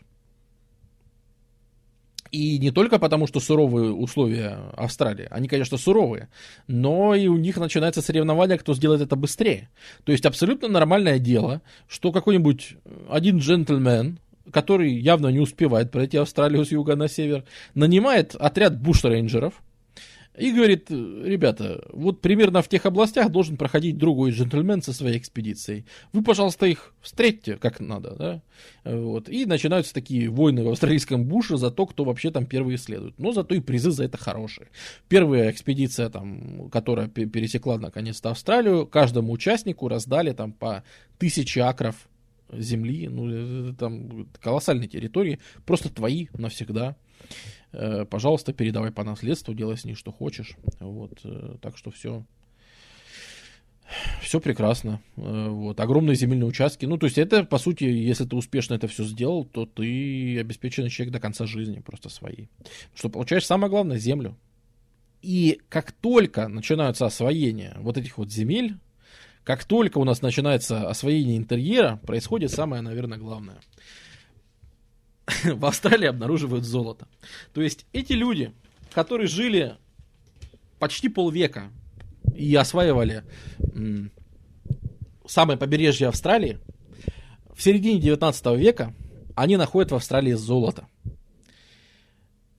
И вот тут... Да, да, да, да, да, вот именно. И вот тут в Австралии происходит еще один переворот, потому что э, если Австралия до этого была нужна только овцеводам э, и каким-то британцам, в общем, Британской империи, то слух о том, что в Австралии есть золото, он разносится очень быстро. И когда в Австралии, то есть по, начинается сама собой австралийская золотая лихорадка, которая гораздо круче чем золотая лихорадка какой-нибудь Калифорнии или чего-нибудь. Американские золотые лихорадки, они более известны, потому что они происходили в США, и они больше раскручены там кинематографом и культурой. Австралийская лихорадка, золотая, была гораздо более масштабной.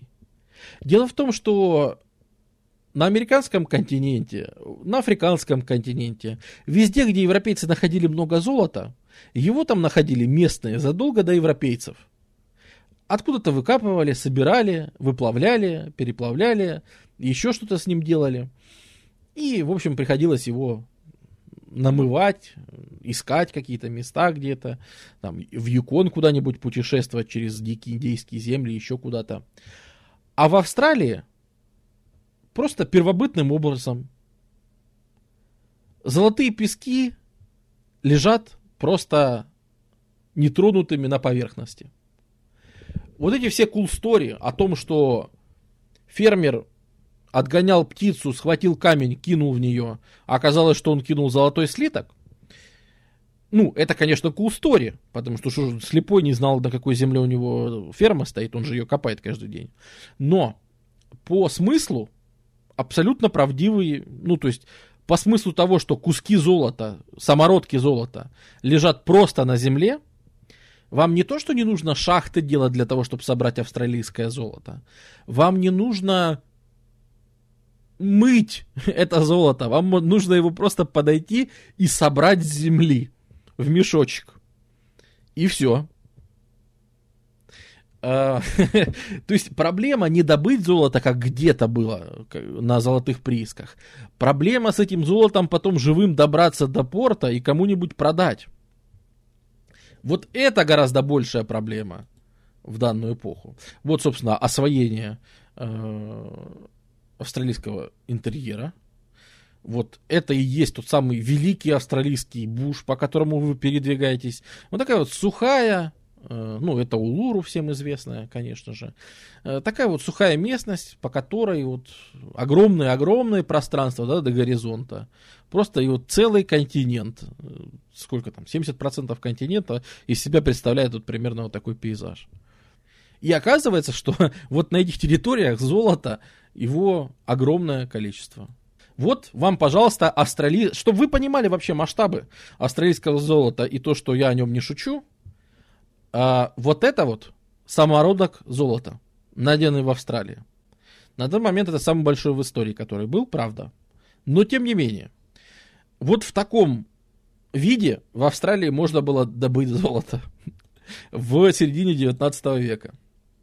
Опять же, тут очень умно, наверное, поступает государство, потому что государство поначалу пыталось как-то контролировать, когда поняли, какие на самом деле в глубине Австралии лежат запасы. Э, Британия попыталась как-то контролировать э, сбор золота, но это нереально, да, все поперли люди там из Китая, ну, отовсюду, все, все в огромном количестве ринулись. Британия отошла от регулирования добычи золота и стала просто делать то же самое, что делали с землей, они стали продавать лицензию золотодобытчика. Она тоже стоила недорого, но это хоть какие-то деньги. И кроме того, Британия стала на выходе в портах то есть э, главные деньги зарабатывают кто всегда? Перекупщики. Не добытчики, а перекупщики, правильно? И вот перекупщики все были государственными, ну или старались сделать так, чтобы большинство было государственными. Э, а самой добыче вообще никак в нее не вмешиваться, не мешать, пускай там сами друг друга убивают, хоть едят, вообще нам все равно. Главное, там, ты приезжаешь и за несколько фунтов стерлингов покупаешь лицензию золотодобытчика. Естественно, все ходили, каждый первый был с лицензией золотодобытчика, и понятно, что каждый первый имел право зато легальное, зато еще и для тебя ощущение, да, что ты не каким-то злым, плохим, неугодным делом занимаешься, как вор какой-то. Это золото ночью копаешь, чтобы никто не увидел, чтобы потом никто не увидел, как ты его везешь, пытаешься сохранить у себя. Естественно, это расцвет бушрейнджеров, которые на всех нападают, всех грабят. И вообще, он, какой ужас наводил знаменитый герой Нед Келли. Ну вот там нападение на дилижанс, да. Но Нед Келли, это же фактически национальный герой австралийский. О нем складываются баллады, о нем поют песни. Хотя вообще-то, ну так-то, если посмотреть, это же просто убийца, грабитель и человек-чудовище. Ну, это же просто мразь из мразей. Но образ такого вот героизированного бушрейнджера, который живет не завися от государства, а сам по себе. Вот это тот же самый идеал человека фронтира, да, наверное, поэтому э, причина, по которой были те же ковбои героизированы, э, по этой же причине, в принципе, и бушрейнджеры героизированы в австралийской культуре, это аналог американских ковбоев, да, то есть это люди, которые живут на фронтире, у которого там есть пистолет или винтовка, или винчестер, и он там сам за себя решает вообще, сам себе хозяин, и по сути вообще никто ему не указ, и просто не боится ни бога, ни черта, на всех нападает. Ну, Нед Келли, он еще известный, конечно, своей броней. Э, Нед Келли это же человек, который вот в таком э, милом костюме грабил банки э, и нападал на все эти дилижансы с золотом. Вот. Так что это вот вам бронежилет образца 19 века. Поди еще такой прострели, да? Вот. Ну, собственно, вот Нед Келли всеми этими... Ну, в итоге-то он закончил так, как заканчивают большинство таких людей все-таки. В итоге он закончил на виселице свою жизнь, но запомнился в австралийской истории сугубо, вот, по крайней мере, в песнях, в народных, там, в фолке австралийском, это сугубо положительный герой. Э, в 1860-х в Австралии, на секундочку, 40% мировой добычи золота происходит. А еще через 10 лет золото откроют еще и в Западной Австралии, и наконец-то начнется туда ринуться в огромном количестве люди осваивать Западную Австралию. То есть, по сути, Австралия заселяется, чтобы вы знали, для чего, почему люди освоили Австралию. На первом этапе из-за овец, чтобы было кому овец разводить, нужны люди. А второй этап это за золотом. Потому что, да, это действительно круче, чем Клондайк. Естественно, э, это период, в который, когда впервые в Австралию попадают не британцы в большом количестве, потому что, как вы помните, гораздо севернее, в Восточной Азии, в это время, во второй половине 19 века, эпически разваливается последняя китайская империя. Ее развал только начался, но разваливается она эпически. То есть это опиумные войны, это тайпинское восстание, вот, короче, вот эти вот годы как раз. И оттуда, естественно, люди начинают бежать в огромном количестве куда угодно. В том числе и в Австралию на золотые рудники. И это мы видим впервые, когда в Австралию в большом количестве попадают не британцы – Э, китайцы селятся своими отдельными коммунами, они вообще отдельно от всех работают, отдельно от всех только правительству сдают золото, э, то есть все работают отдельно. И в какой-то момент начинаются вот такие вот поместные войны австралийцев э, с китайцами. То есть, когда ну, давайте в расовых, наверное, терминах будем говорить, потому что современники, они общались в расовых терминах, поэтому, наверное, и мне тут стесняться не стоит, э, то есть белые поселенцы э, собирались массово и шли громить китайцев. И, в общем-то, громили успешно и в большом количестве. И китайцы так нормально закрепиться в Австралии и не смогли. То есть у них были попытки здесь закрепиться, но никаких длительных поселений, как, например, в Сан-Франциско, э, ну, как на западном побережье США, Кое-где китайцы смогли закрепиться, хотя у них тоже там были проблемы, если вы помните, с ирландцами, да, что самый дешевый труд предоставляли ирландцы всегда. А тут приехали китайцы, которые работали еще дешевле. И поэтому в США их ирландцы громили. И что вы думаете? Ирландцев было полно и в Австралии. Это были сильные такие самые каторжане. И китайцы, и, и туда приехали китайцы, да блин, и тут ирландцы. И, короче, они их громили еще и в Австралии тоже. В большом количестве. А, евреи не заселялись? Ну, нет, конечно. Евреи, это же 19 век. Ты же представляешь, что такие евреи. Большинство евреев в 19 веке это какие-то э, совершенно глухие деревеньки в зоне оседлости там на западе Российской империи. Э, ну, то есть это совершенно... Ну, то есть там проживало там я не знаю, 90% э, европейских, по крайней мере, евреев тогда. То есть э, о, о путешествиях особо речь не шла. Хотя постепенно начнут, начнут, да, выезжать, наверное. Но ни в каких... В Австралии нет. В Австралии полная доминация британского населения. Я же говорю, вопросы с теми, кто был не британцами, э, не белыми, в Австралии решались очень просто, а именно оружием.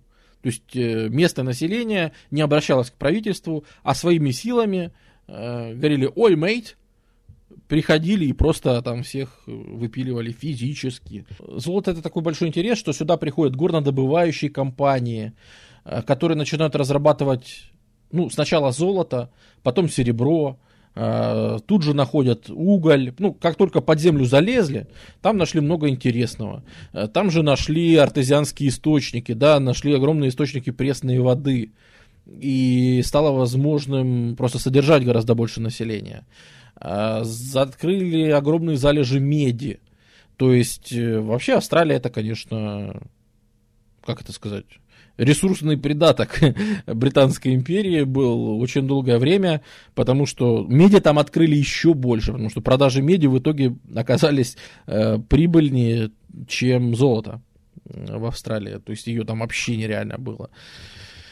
Э, и Австралия второй половины 19 века это уже не столько овцы, а сколько, ну, во-первых, это, конечно, обрабатывающее производство, то есть всякие заводы по обработке шерсти уже на месте, но и это всякая уже тяжелая промышленность, горно-рудная, всякая шахтеры, э, добыча вот полезных ископаемых и перегонка их, э, ну, куда надо.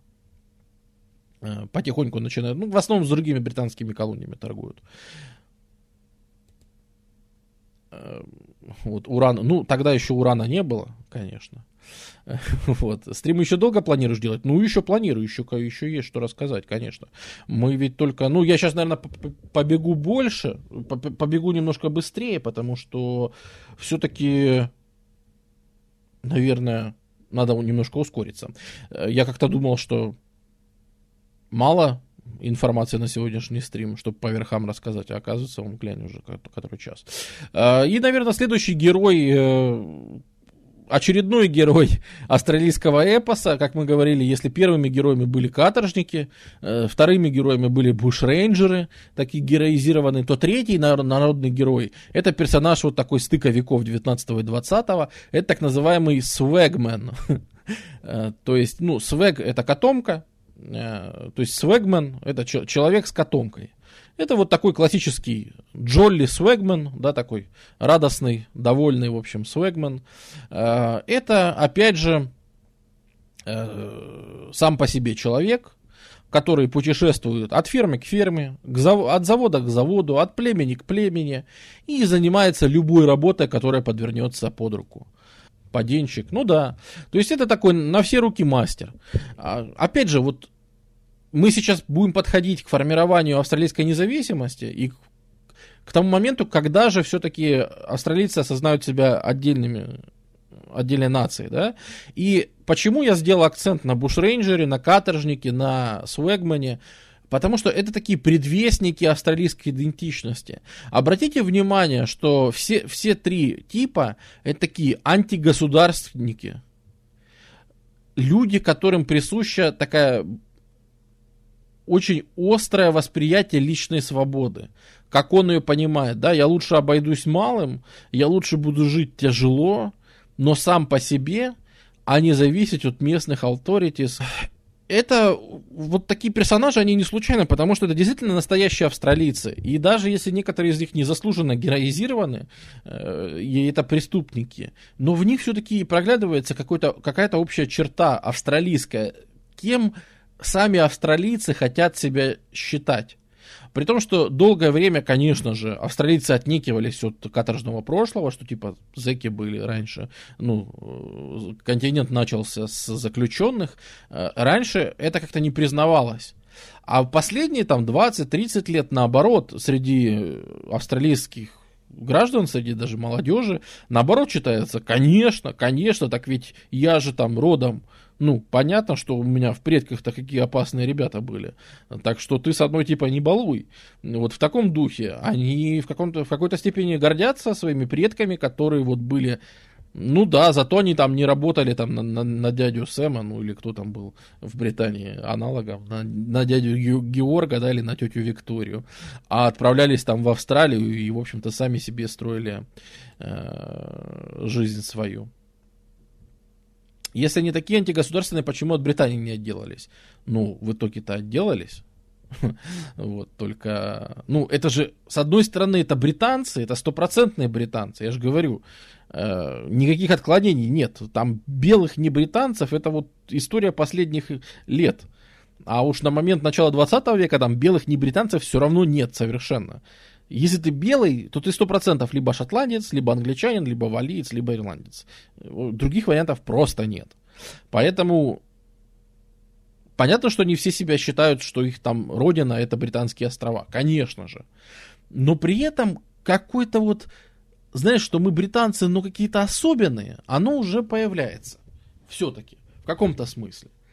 И э, когда в 1901 году они объявят себя Австралийским Союзом, в составе Великобритании, конечно, еще, но они задумаются, что, а может быть, нам нужен свой флаг, а может быть, ну, чтобы мы хоть как-то обозначились. Э, в чем прикол шуток про австралийские бары? Они типа много бухают? Да, очень много пьют.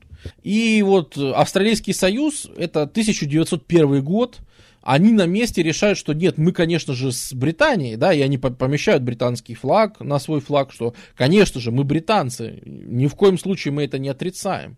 Но и все-таки Южный Крест, да, что мы все-таки находимся на юге, что мы вроде как европейская культура, которая находится совершенно не в Европе, вот тут, пожалуйста, друг мой кенгуру и друг мой Эму, они, значит, охраняют наш там герб, вот, и все прекрасно.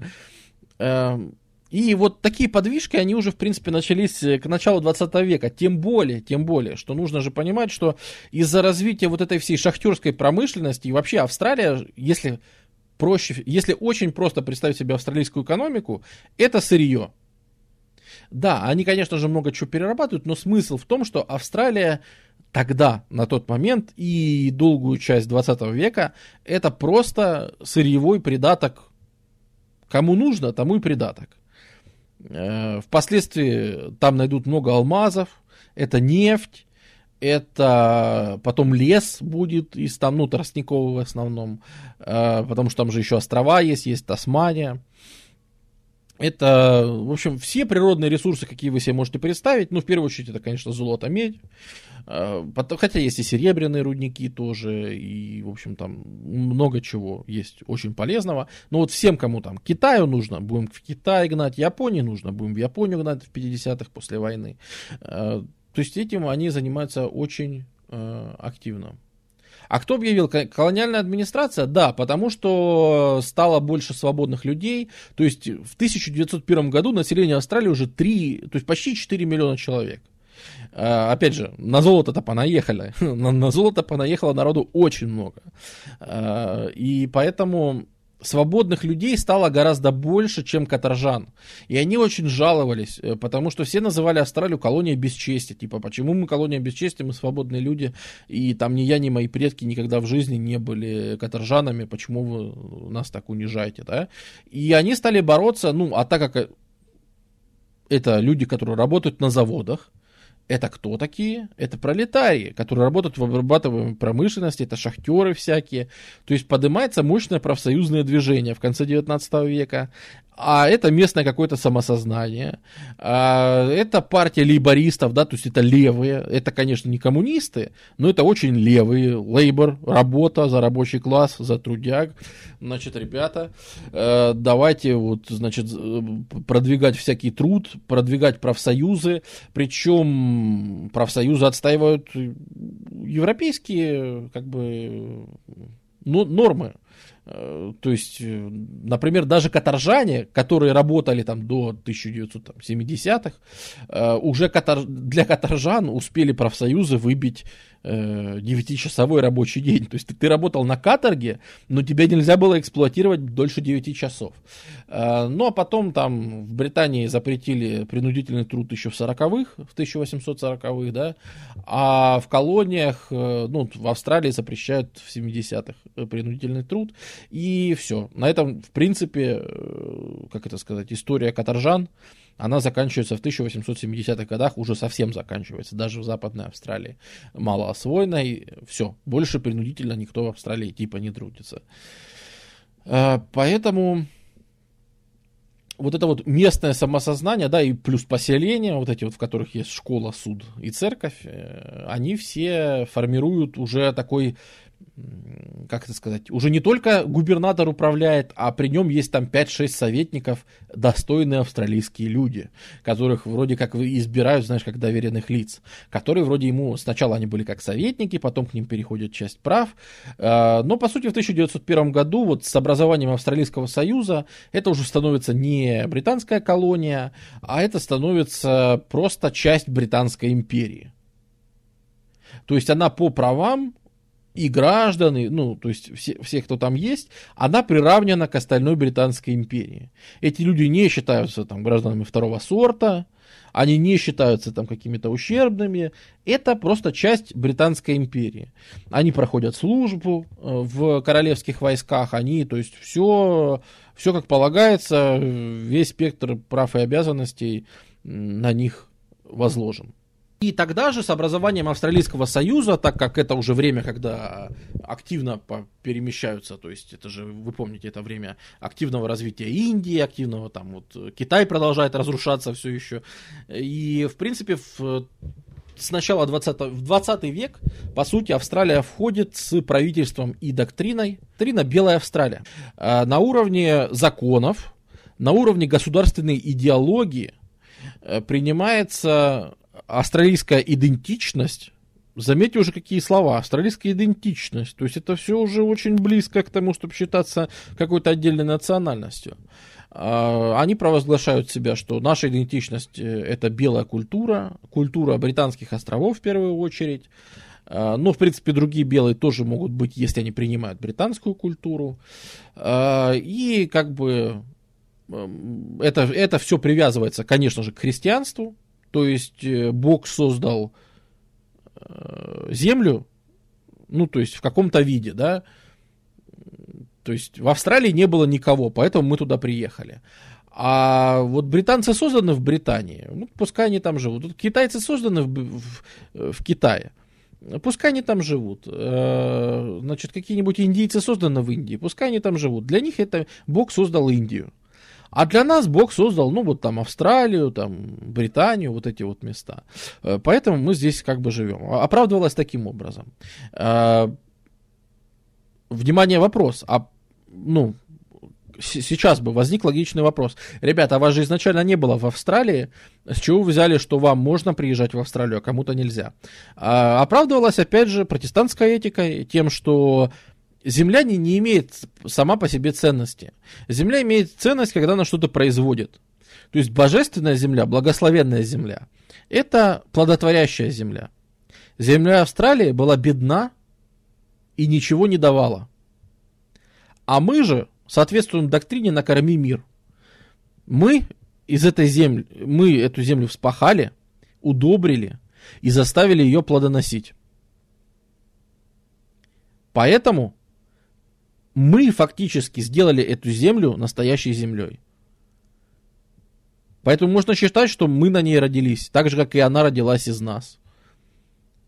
Австралии не существовало в божественном смысле. В моральном смысле австралийской земли не существовало, пока туда не пришел белый человек. Там жили животные всякие, утконосы, эму, аборигены, кенгуру, а пришел белый человек. И хопа превратил это в благословенную плодоносящую землю. Поэтому белый человек имеет на ней право жить. А что китайцы-то для нее сделали? Ничего. Вот пускай живут в своем Китае, который они возделали. Мы уважаем право китайцев жить там, где они живут, конечно же. Но пускай вот живут у себя. И если посмотреть там, ну, плакаты, да, которые того же времени, вот э, типичное из- изображение там китайского рабочего начала 20 века. Это, конечно же, они все, э, как это сказать, воруют. Они, конечно же, все, что там они делают? Ну, понятно, дешевый труд, а дешевый труд против этого профсоюзы. Э, профсоюзы становятся на защиту, говорят, ребята, австралийский рабочий, он получает прекрасные деньги, алло. Австралийский рабочий – это самый богатый рабочий, ну, один из самых богатых рабочих в мире. Австралийский рабочий, чтобы вы знали, еще в 1870 году получает 8-часовой рабочий день. Австралийские женщины получают право голосовать в 1894 году. Это впервые в мире, что 8-часовой рабочий день, что этот самый, э, право голоса у женщин. Ну, насчет 8-часового рабочего дня, может быть, в каких-то других колониях приняли раньше, а женщины точно первые были в Австралии. Понятно, что китайцы, они аморальные, ну, в общем, они заносят болезни всякие, они курят опиум и наших вот учат плохому. Э, вот, они подкупают, они, значит, дают взятки всяким полицейским. Ну, короче, вот, вот, так, вот такой плохой китайский рабочий, э, которого, конечно же, ни в коем случае пускать в Австралию нельзя.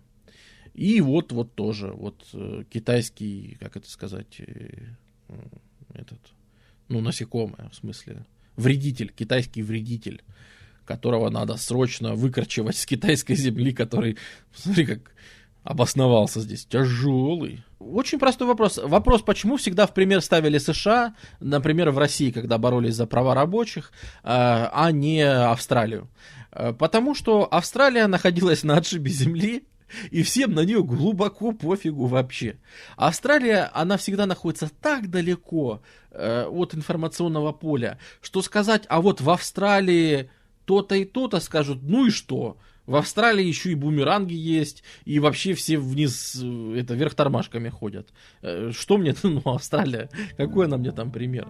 Ну и еще э, интересно, что в рамках Белой Австралии все-таки делается одно полезное, одна полезная вещь, это закрепляются, это аборигены, они огораживаются резервациями. То есть, грубо говоря, тенденция аборигенов в начале 20 века шла к тому, чтобы просто исчезнуть э, с лица. Например, на Тасмании их уничтожили просто всех. Их истребили, их вообще, их осталось ноль. Как мы говорили, самое эффективное истребление это вот э, когда между делом идет колонизация, вот это вот сама по себе, повседневная. Вот она в Австралии работает на полную силу. Их осталось около 30 тысяч тогда. И их, тех, что остались, их огораживают в резервации – и на тот момент это их спасло. Потому что на территорию резервации запрещался вход любым белым, любым не аборигенам, кроме врачей и чиновников. А, они могли заходить на территорию резервации. Э, белые, серьезно, если ты нарушал, это прям каралось. И, ну, то есть считалось, что эти люди не заслужили того, чтобы их истребили. Они, конечно, живут животным образом, но того, чтобы их истребили, они не заслужили. Э, вот. Э, тем более, тем более появляются вот какие-то представления о человеческом достоинстве, там, о том, что вообще может быть все люди. Ну, это же идеи близкие социализму, то есть в любом случае это левые рабочие идеи. Социализм, он все-таки после Первой мировой войны расцветет в Австралии, э, пока его еще было довольно мало. Э, но и австралийские рабочие, это, наверное, самые богатые рабочие в мире, потому что в Австралии же, никогда не забывайте, в Австралии острая нехватка рабочих рук. Поэтому и всегда была, и до сих пор остается. Э, поэтому зарплаты, так как людей мало, а кому-то работать надо, зарплаты очень высокие. То есть э, в том же 1901 году э, премия, годовая премия, то есть 13 зарплата у австралийского рабочего соответствовала годовой зарплате британского рабочего. Э, то есть значительно, значительно э, они больше зарабатывали. Это были реально богатые люди. И при этом это еще и усугубляло позицию с рабочими местами. Так как сам рабочий зарабатывает очень много, он быстро зарабатывает достаточно денег для того, чтобы начать собственно, открыть собственное дело. А в собственном деле ему снова нужны новые рабочие. И это опять, короче, опять нехватка рабочих рук. И это как бы замкнутый круг, который вообще сложно разорвать. Э, вот, потому что они все богатые, каждый сам себе бизнесмен, а работать некому. Э, вот, это известная австралийская программа. Не забывайте, что в конце 19 века появляются холодильники. И поэтому все вот эти вот горы овец, которых там уже к тому моменту просто десятки миллионов бегают, э, и, конечно, Австралия является там первой по шерсти, они еще начинают, Австралия еще и мясо начинает экспортировать. Э, то есть, представь, что еще и появляется вот эта вот статья доходов, это австралийская еда которая расходится по всему региону, там в Индию особенно прет, или куда-нибудь э, по островам Тихого океана, по... Ну, это же все тогда принадлежит Британской империи, или голландским, или голландцам. Э, поэтому, в общем-то, империю там снабжается во многом благодаря ну, австралийской еде, одеваются в, в австралийские одежды, вот, поэтому, ну, точнее, в австралийские ткани. Одежда-то шилась еще в Британии. Вот.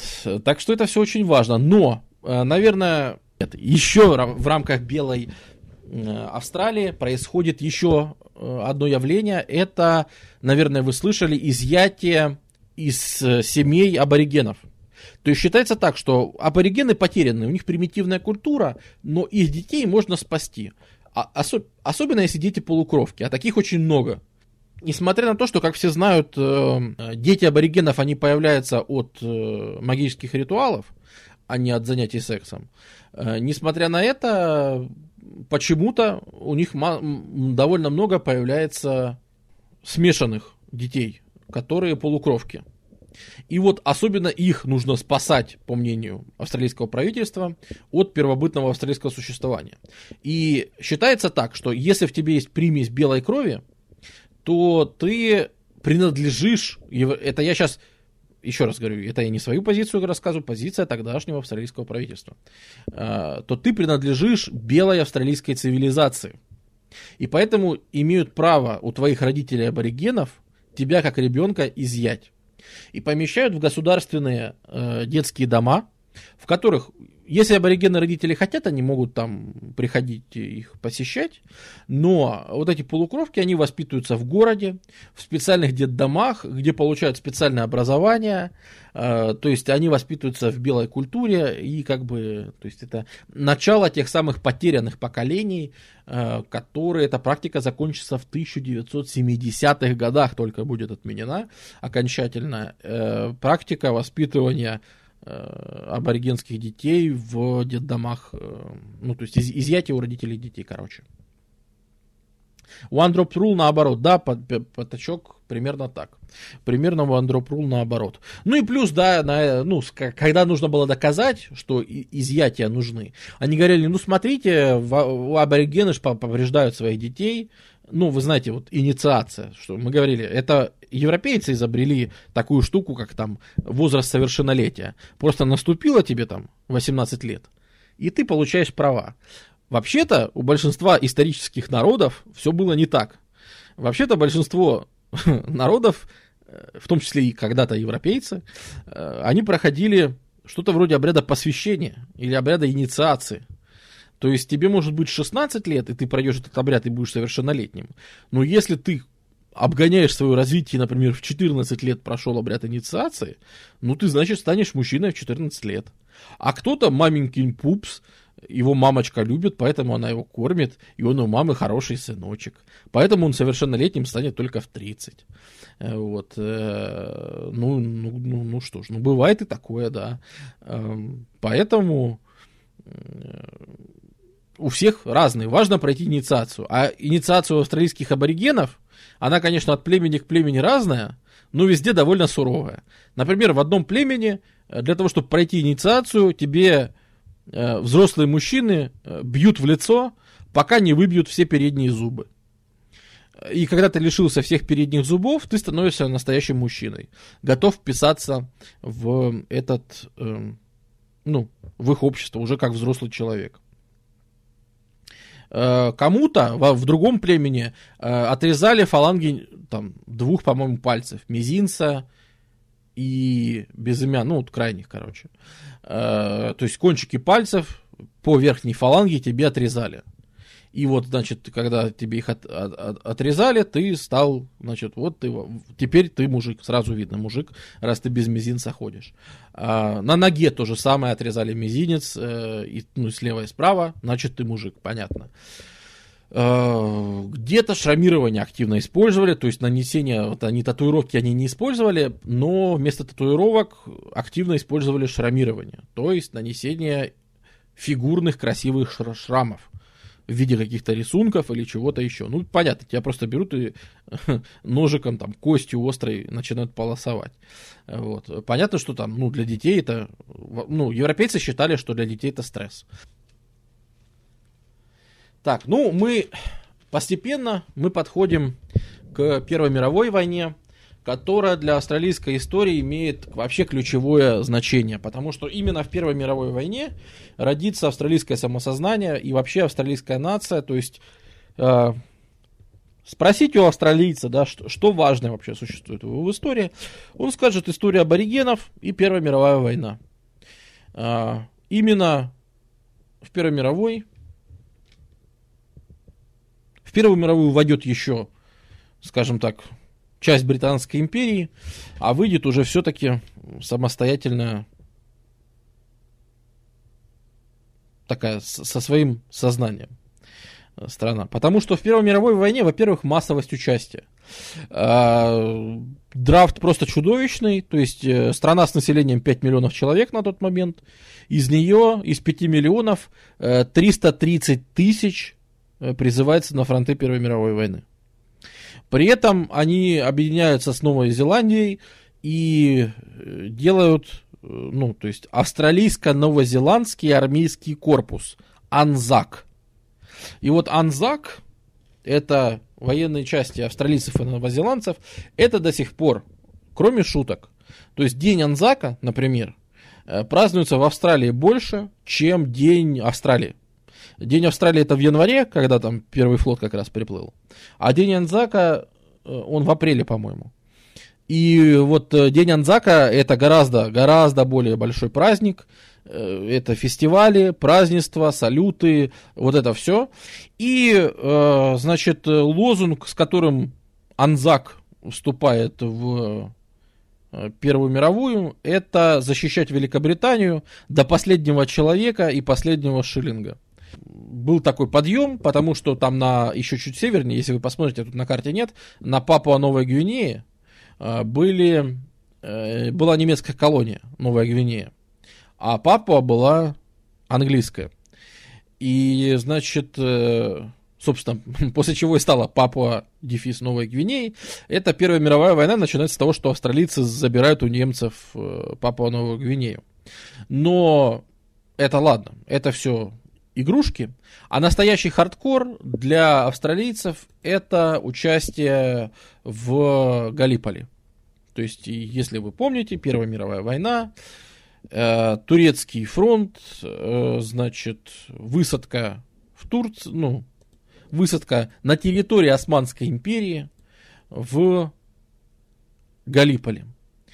И большая часть высаженных там людей, это были, ну, то есть, не большая часть, конечно, высаженных людей, но, скажем, значительную часть контингента, который туда высаживался, были австралийцы.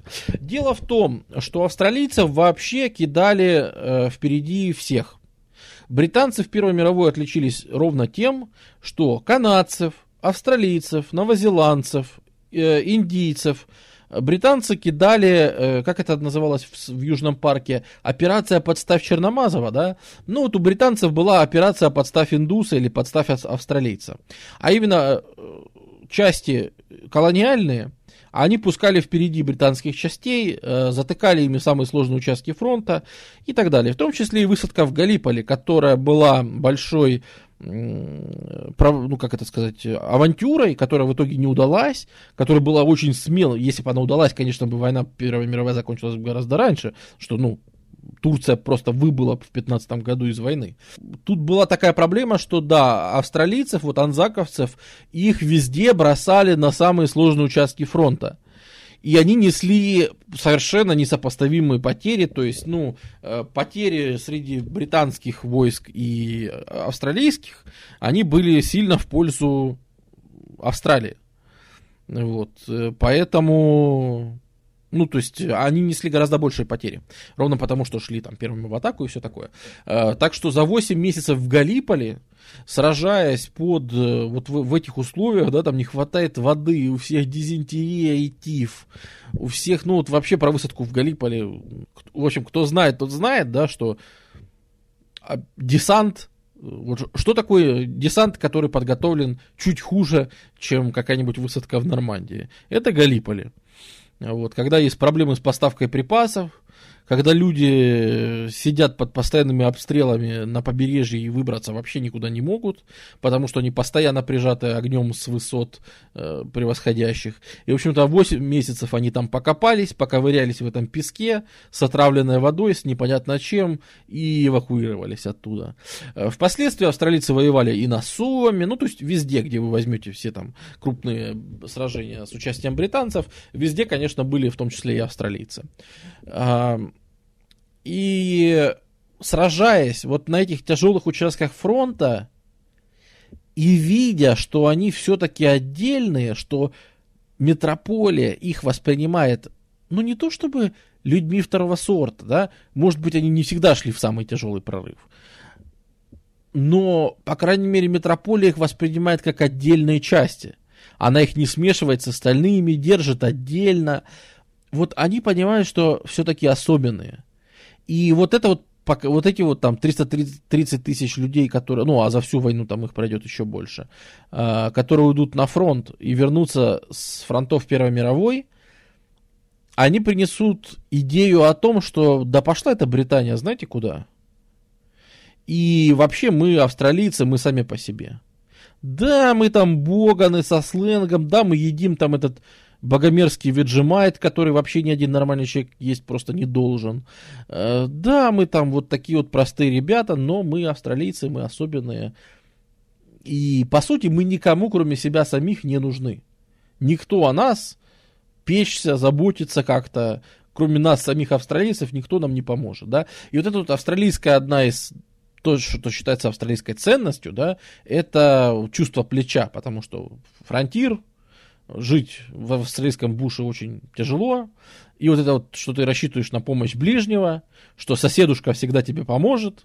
Вот они приезжают на фронты Первой мировой войны и видят, что соседушка вообще нифига тебе ничего не поможет, если этот соседушка не другой австралиец, ну или новозеландец, да.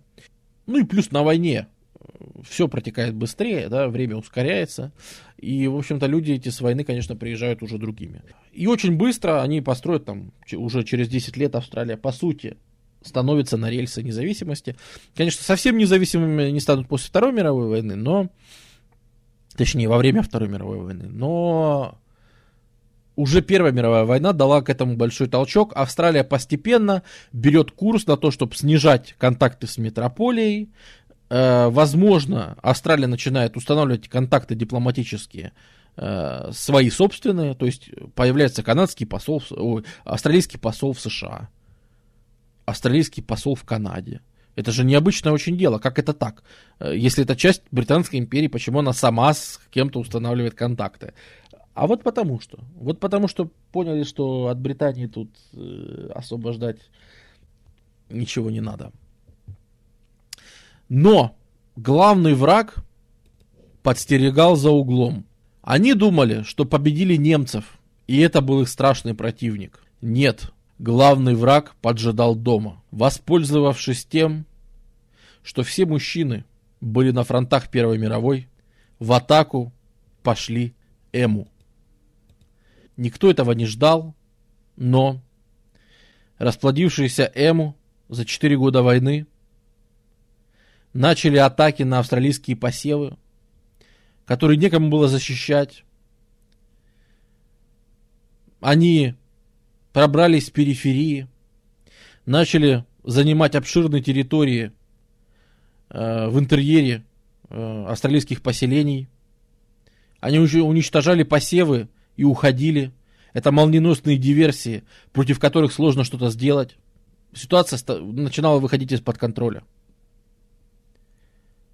Но хозяева вернулись. Австралийские солдаты вернулись.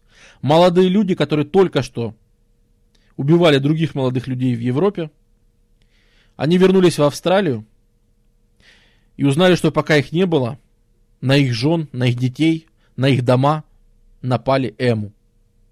Предательски. Они-то думали, что они с ними делят один континент, но это был предательский такой вот удар в спину от Эму. И военные части два полка, если я не ошибаюсь. Анзака, ветераны Первой мировой войны, они начинают так называемую, которая в историю так и вошла, как война с Эму.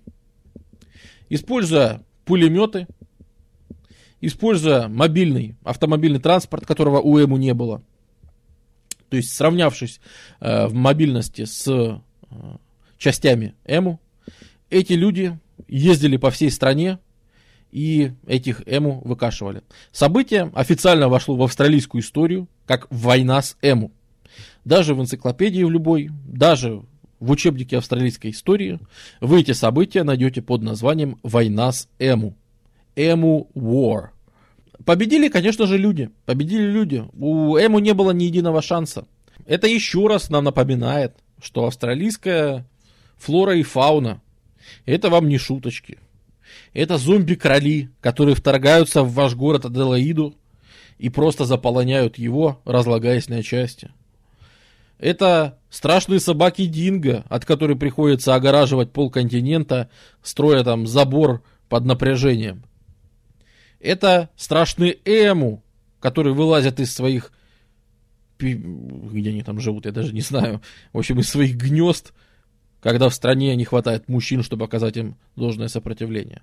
Это кенгуру, это проклятые кенгуру, которых расплодилось сейчас около 70 миллионов – и которые нападают на фермеров, душат их собак, пьют всех ногами.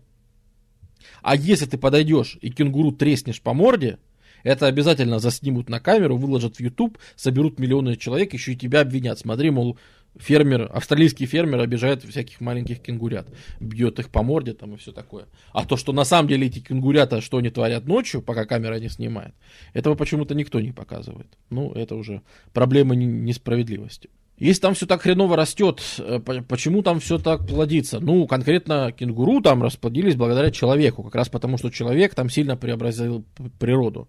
Реально, австралийцы провели просто потрясающий тераморфинг вот за те там 100-150 лет, что они там активно над этим работали. Э, то есть массовый выпас овец, десятки миллионов овец, понимаешь, э, массовое земледелие, потому что впоследствии-то они придумали, э, с, с удобрением этих земель совсем, Австралия вышла в топ по пшенице, по поставкам пшеницы. Вообще на мировом рынке Австралия всегда там в десятке находится сейчас. Австралия производит огромное, то есть уже в начале 20 века Австралия перебивает по производству молока и масла э, европейских гигантов, Данию и Францию, которые всегда производили большую часть масла и молока. Вот, пожалуйста, Австралия перебивает за счет своего сельского хозяйства. Э, понятно, что в шерсти там с ней никто не сравнится. Э, более того, да, для освоения австралийской территории, вот по этим пустыням бродить, которые там есть в Австралии, когда-то, когда еще Британия была в Палестине, и, ну, там, на арабских территориях. Оттуда британцы прислали верблюдов в Австралии. Так вот, в Австралии такие напряженные условия для, были для этих верблюдов, что эти верблюды за сто лет там расплодились, возмужали, и теперь австралийский верблюд, их заказывают эти э, из Эмиратов шейхи, заказывают себе верблюдов из Австралии, потому что по каким-то их там шейхским показателям, я не знаю, что им там надо от верблюдов, австралийские верблюды лучше стали, чем были их предки, которых оттуда завозили в Австралию. А теперь наоборот, из Австралии завозят в Эмираты, потому что эти верблюды, они там шикарные, они сильнее, больше, дальше плюют, не знаю, с чем они там круче, но факт есть факт. Закупают теперь в Австралии верблюдов арабы. Вот, поэтому эти самые, как их, австралийские фермеры, вот эти вот боганы, над которыми все смеются, это очень непростые мужики, они очень просто выглядят, да, но это на самом деле очень непростые ребята. Вот, ну, послевоенная история, она нам знакома, послевоенная история, это, в общем-то, история, наверное, на которой подробно я останавливаться сегодня не буду. А, это послевоенный бум, 20-е во всем мире это технологический переход, скачок на всякие технологии бензина, дизеля, развитие железных дорог раньше там, где их не было, э, это всякие там переработка нефти, в общем, новые вот эти нефтяные всякие технологии, все, что работает. Э, ну, в общем, 20-е годы во всем мире идет небывалая волна модернизации во всех отраслях вообще технических, технологических. И в Австралии происходит то же самое, только при нехватке рабочих рук, правильно?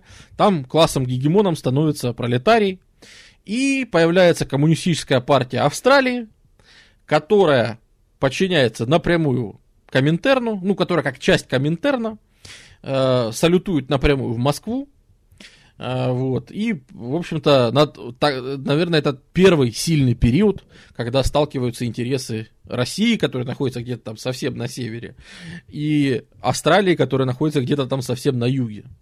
Вот. Потому что австралийская коммунистическая партия, она полностью ориентировалась на советский опыт, и, то есть, делает она, ну, Например, через Россию в основном в Австралию попадает печать марксистского толка, там капитал какой-нибудь еще. Естественно, целью коммунистической партии Австралии является, ну это обычная история там для 20-30-х, да, это уличные протесты, сжигание австралийских флагов, антигосударственность. То есть это такая анархия, потому что не забываем, что коммунисты того времени, там, 10-20-х годов, они скорее считали, что государство это мера временная, что управлять всем должны советы рабочих и крестьян.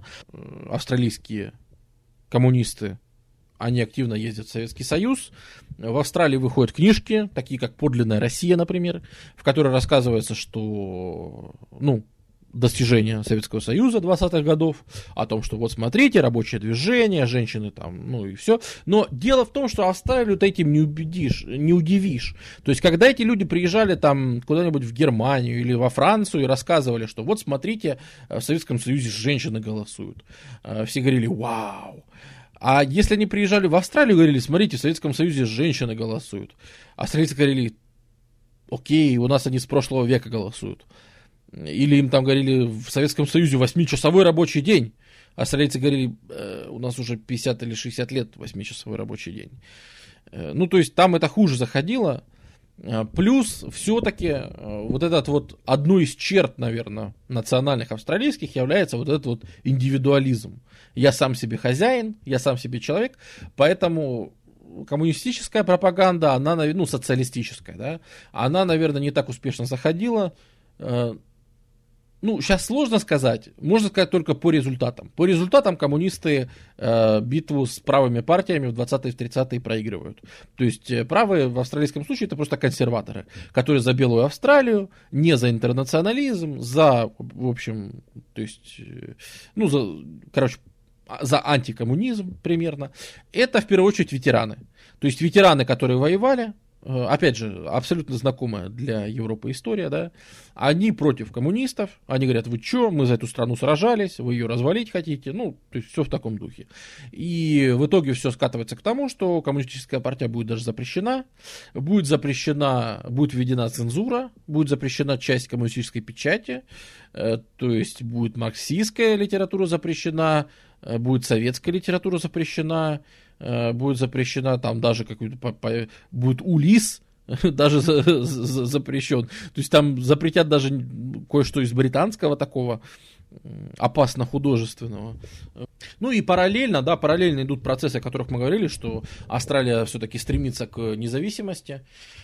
А когда Британия становится, э, ну, основываются доминионы, да, в 1931 году Австралия вроде формально становится британским доминионом, то есть формально делает реверанс в сторону, что, окей, э, британский монарх вроде как глава государства, но все остальное это, то есть мы член британского содружества наций, то есть участие в общих каких-то британских программах, мы однозначно принадлежим к британскому миру, к англосаксонской модели там, права и цивилизации, конечно же, но все-таки мы сами по себе, и в принципе вот где-то с 1931 года до 42-го, в 42-м окончательно Австралия там примет уже флаг, гимн, в общем, э, Австралия ведет свое гражданство австралийское отдельное, э, паспорта австралийские, это вот будет в 42-м. Э, вот. Дело в том, что доктрина обороны перед Второй мировой в Австралии была такая. Австралия особо не хотела вмешиваться там, в европейские дела, в еще какие-то. Им казалось это неинтересно. Они боялись Японии, боялись не зря, но считали, что против Японии у нас есть великолепный Сингапур, который всех сдержит, всех убьет. И, в общем, ну это, да, вот, то есть Сингапур, который контролирует, грубо говоря, как флот, всю местную базу, а Сингапур тут всех э, уничтожит. Э, и поэтому, в общем, Сингапур нас всех защитит от японцев. А, немножко случилось не так. В феврале 42-го Сингапур пал, японцы его захватили, а, британцы тут особо ничего не сделали. Э, не смогли защитить, и начинаются бомбежки, то есть японский флот Он занимает, в общем-то, всю Индонезию, занимает Папуа-Новую Гвинею и выходит на север Австралии, где, собственно, начинаются бомбежки. Северный порт Дарвин. Там происходит э, японский налет э, на австралийский флот, который стоит на приколе.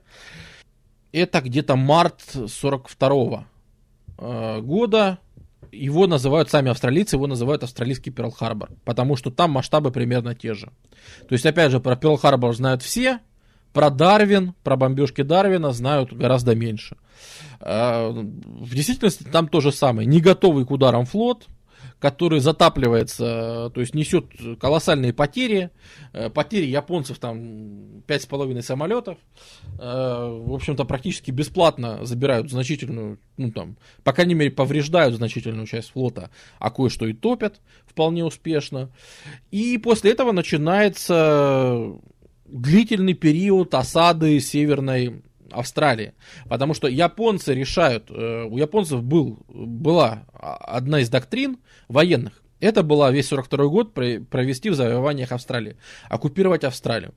Но японцы решают, что с Австралией, ну, то есть не получится, захватив Австралию, легко получить доступ к австралийской меди, там, ну, к тому, что нужно для войны использовать.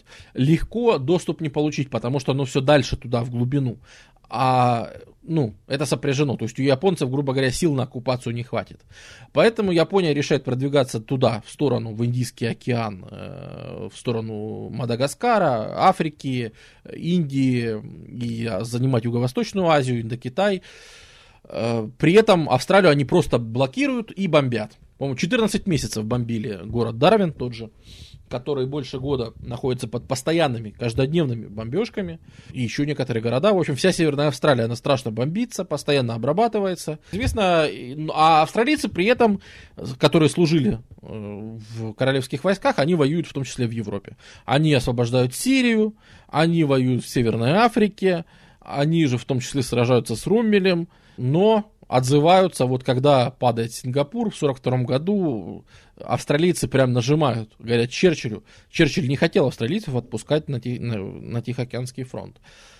Австралийцы надавливают на Британию, что, короче, вы делаете то, что хотите, мы уходим защищать свой дом. И по сути 42 год это разворот Австралии от ориентирования на Британию э, к ориентированию на США. Потому что США-то как раз пришли в этот регион воевать с японцами и были естественным союзником для Австралии. И, но это продолжилось и после войны. То есть Австралия начинает больше сотрудничать с, с США, э, больше торговать с США, больше связи иметь, взаимная миграция тоже начинается в больших количествах. Хотя все равно, конечно, британцы. Но э, вот начиная со Второй мировой войны появляется еще и некая такая ориентировка на США. Вот американские все, все операции на Тихом океане на 90% снабжались э, австралийской едой. То есть без Австралии было бы очень печально. Э, Австралия, не забываем, родина пенициллина. И, то есть, а, из Австралии рождается потом впоследствии э, то, что потом поможет там, американским войскам в регионе и везде. Э, опять же, да, как проявляется, что могу сказать про японцев, это что проявляет себя Белая Австралия, потому что после войны, э, естественно, австралийские оккупационные войска были, ну, много где. Они были в Италии, они были в Северной Африке, и они были в том числе в Японии австралийские оккупационные войска. И, э, ну, вы знаете, что солдаты, мы уже когда-то это обсуждали тысячу раз, войны солдат в красивой форме, война, мужчин не хватает. Это нормальное дело, это было во всех странах во все века. Э, поэтому многие солдаты с фронтов возвращаются со своими какими-то молодыми девушками, женами и какими-то. Так вот, если, как у этого премьера Тони Эббота, э, батя возвращается из Италии с мамой итальянкой, то его в страну пускают. А если он приезжает с э, японкой, то его в страну пускают, а японку разворачивают и говорят, а ты что тут делаешь? А ну развернулась и почесала свою Японию.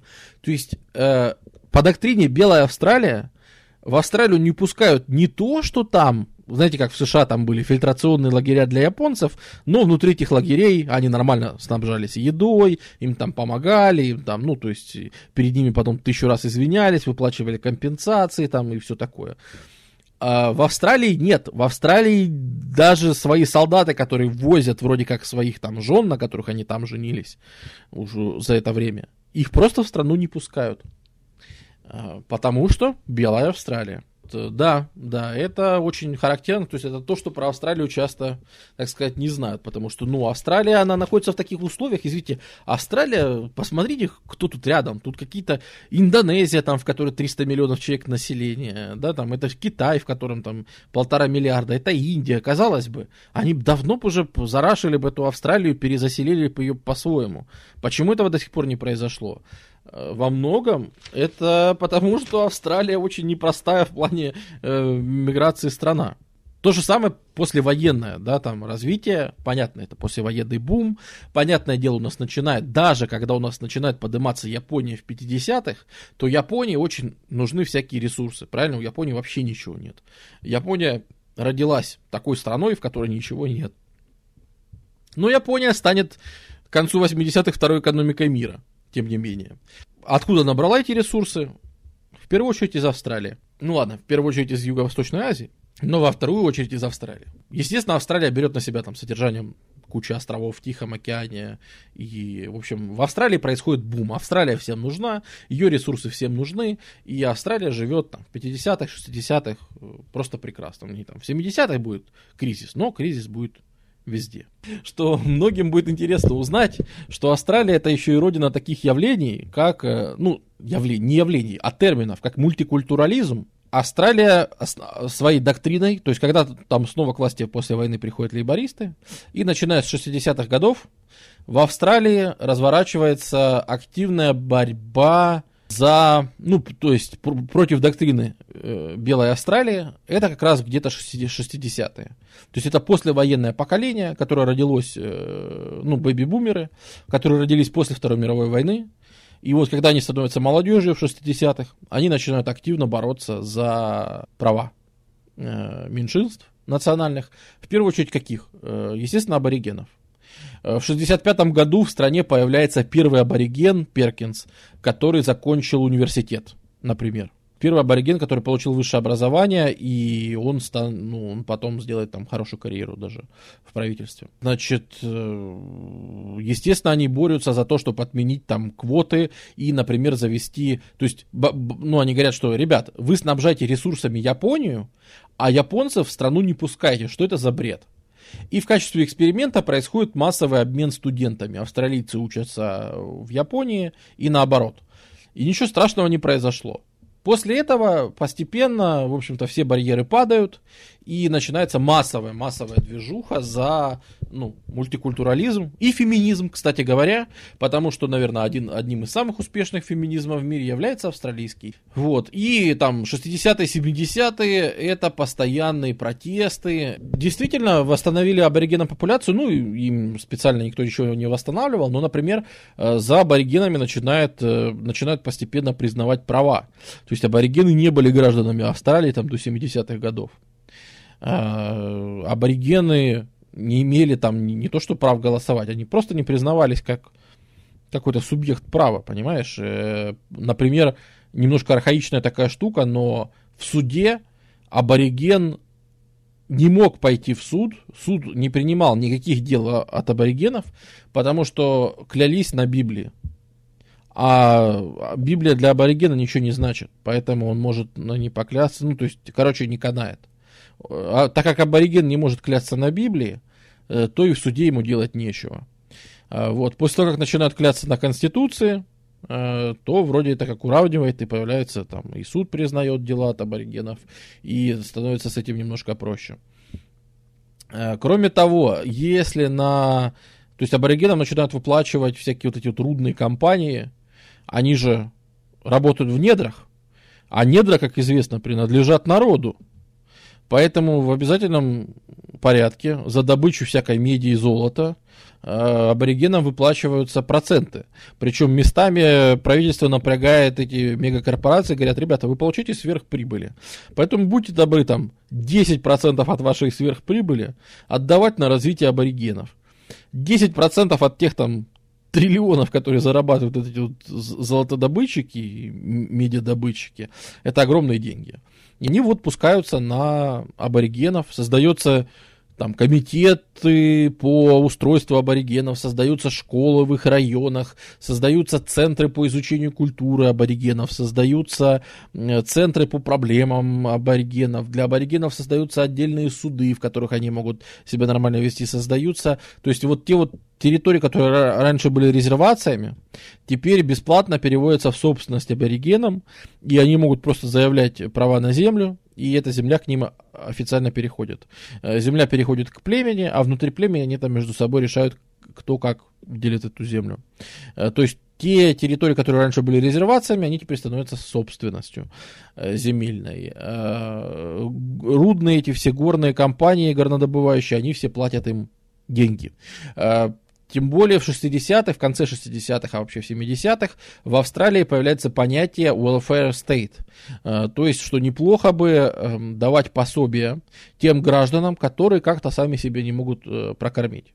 И в первую очередь в эту категорию, ну там понятно, что это инвалиды, там, ну, то есть это все движение за пенсии, за выплаты. Э, и, конечно же, они обращают внимание на аборигенов, которым очень сложно выжить в современном мире потому что аборигены не могут работать на стройке, аборигены категорически не могут там, ну, то есть работать, да, зарабатывать на жизнь они себе не могут. А, поэтому э, проще просто им платить, и пускай они делают, что хотят. Э, какие-то попытки их там к чему-то привлечь, э, вот такому трудоспособному, они все равно бесполезны. Поэтому там мы просто будем платить, грубо говоря, минимальную заработную плату в месяц всем аборигенам, каждому, и пускай он дальше живет как хочет. И, в принципе, большинство аборигенов, наверное, такой жизнью и живет. Потому что масса из них перебралась в города и живет не на племенных территориях, а живет в... Ну, или, например, племенную территорию они землю свою продали кому-нибудь, той же горнодобывающей компании или кому-нибудь опять. А сами перебрались в город, я же говорю, это культура, в которой много вам не надо. Поэтому, в принципе, ему вот этого пособия по безработице, грубо говоря, ему велфера этого хватает вообще с головой, чтобы просто жить в городе, сидеть на улице, дуть в свою диджериду эту трубку и, в общем-то, бед не знать. Поэтому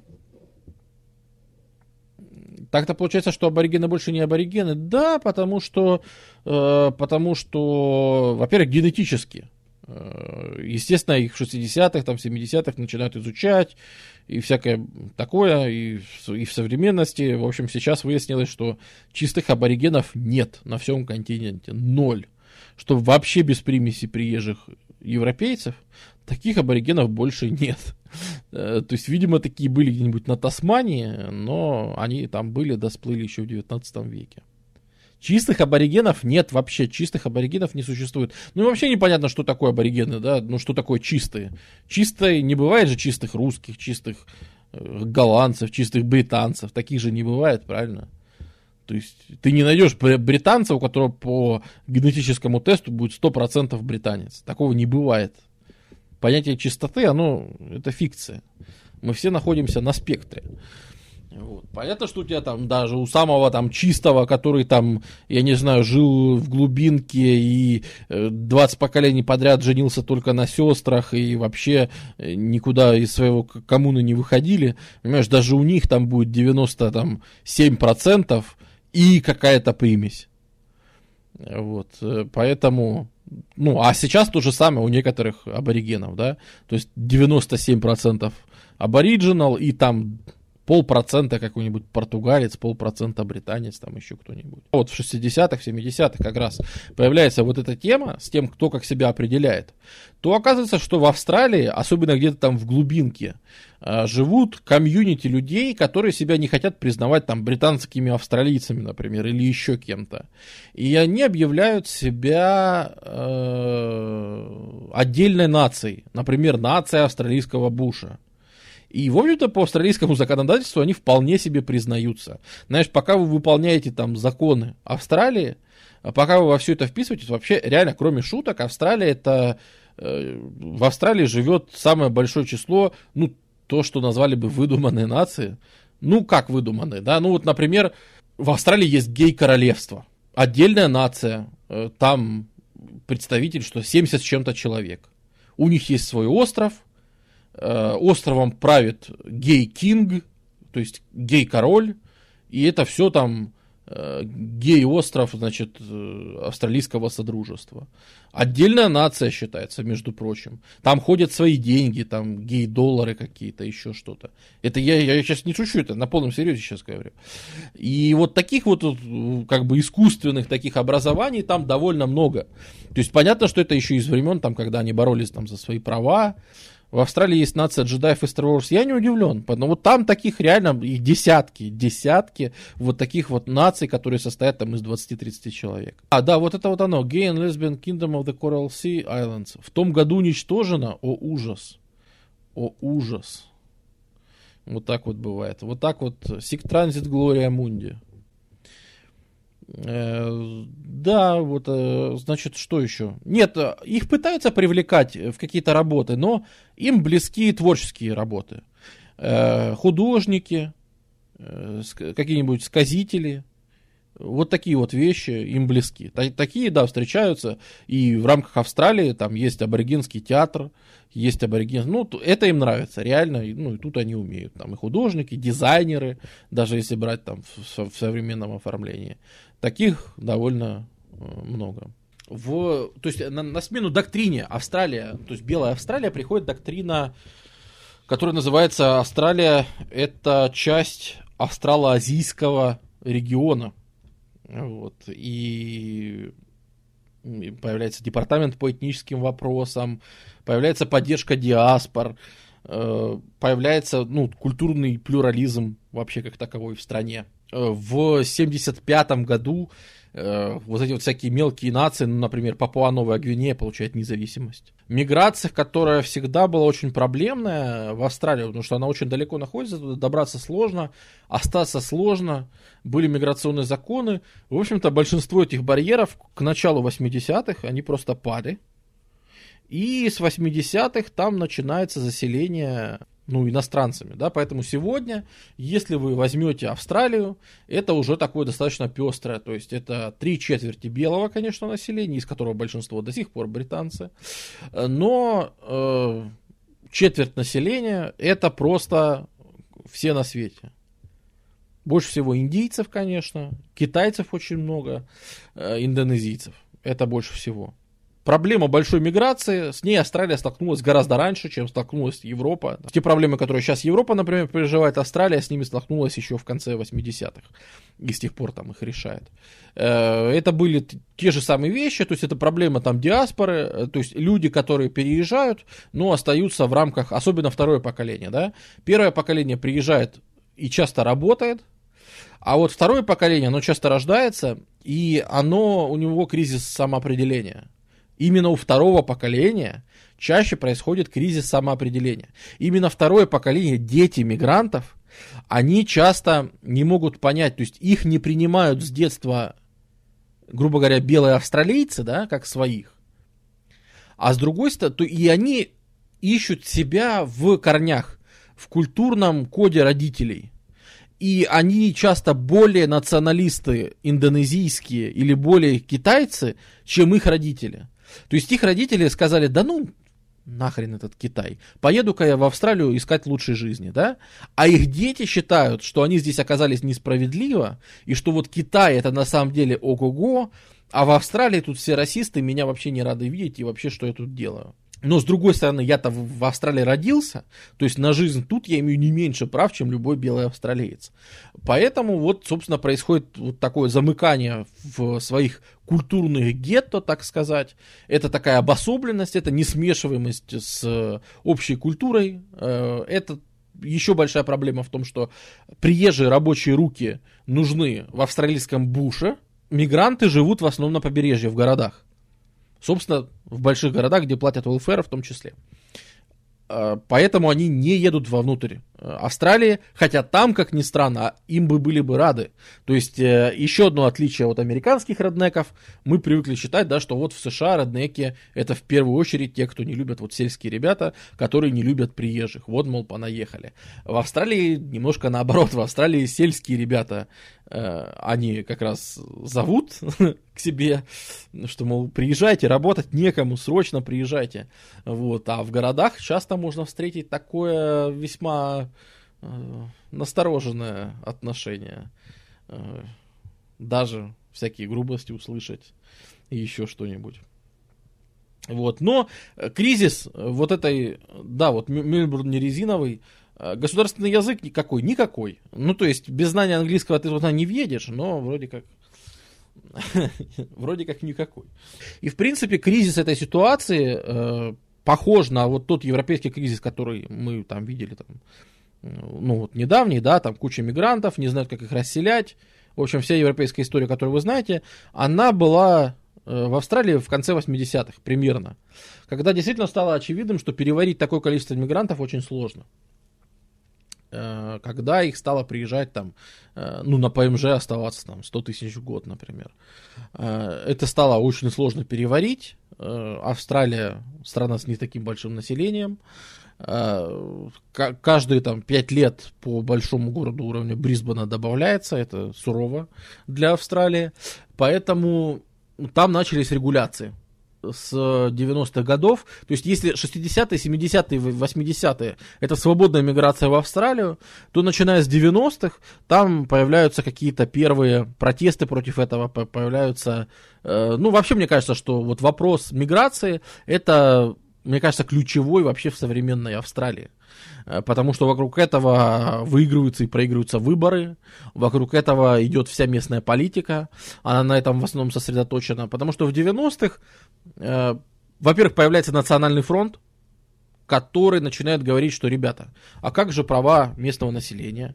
Э, вообще первыми, кто взбунтовался против приезда э, приезжих, были аборигены.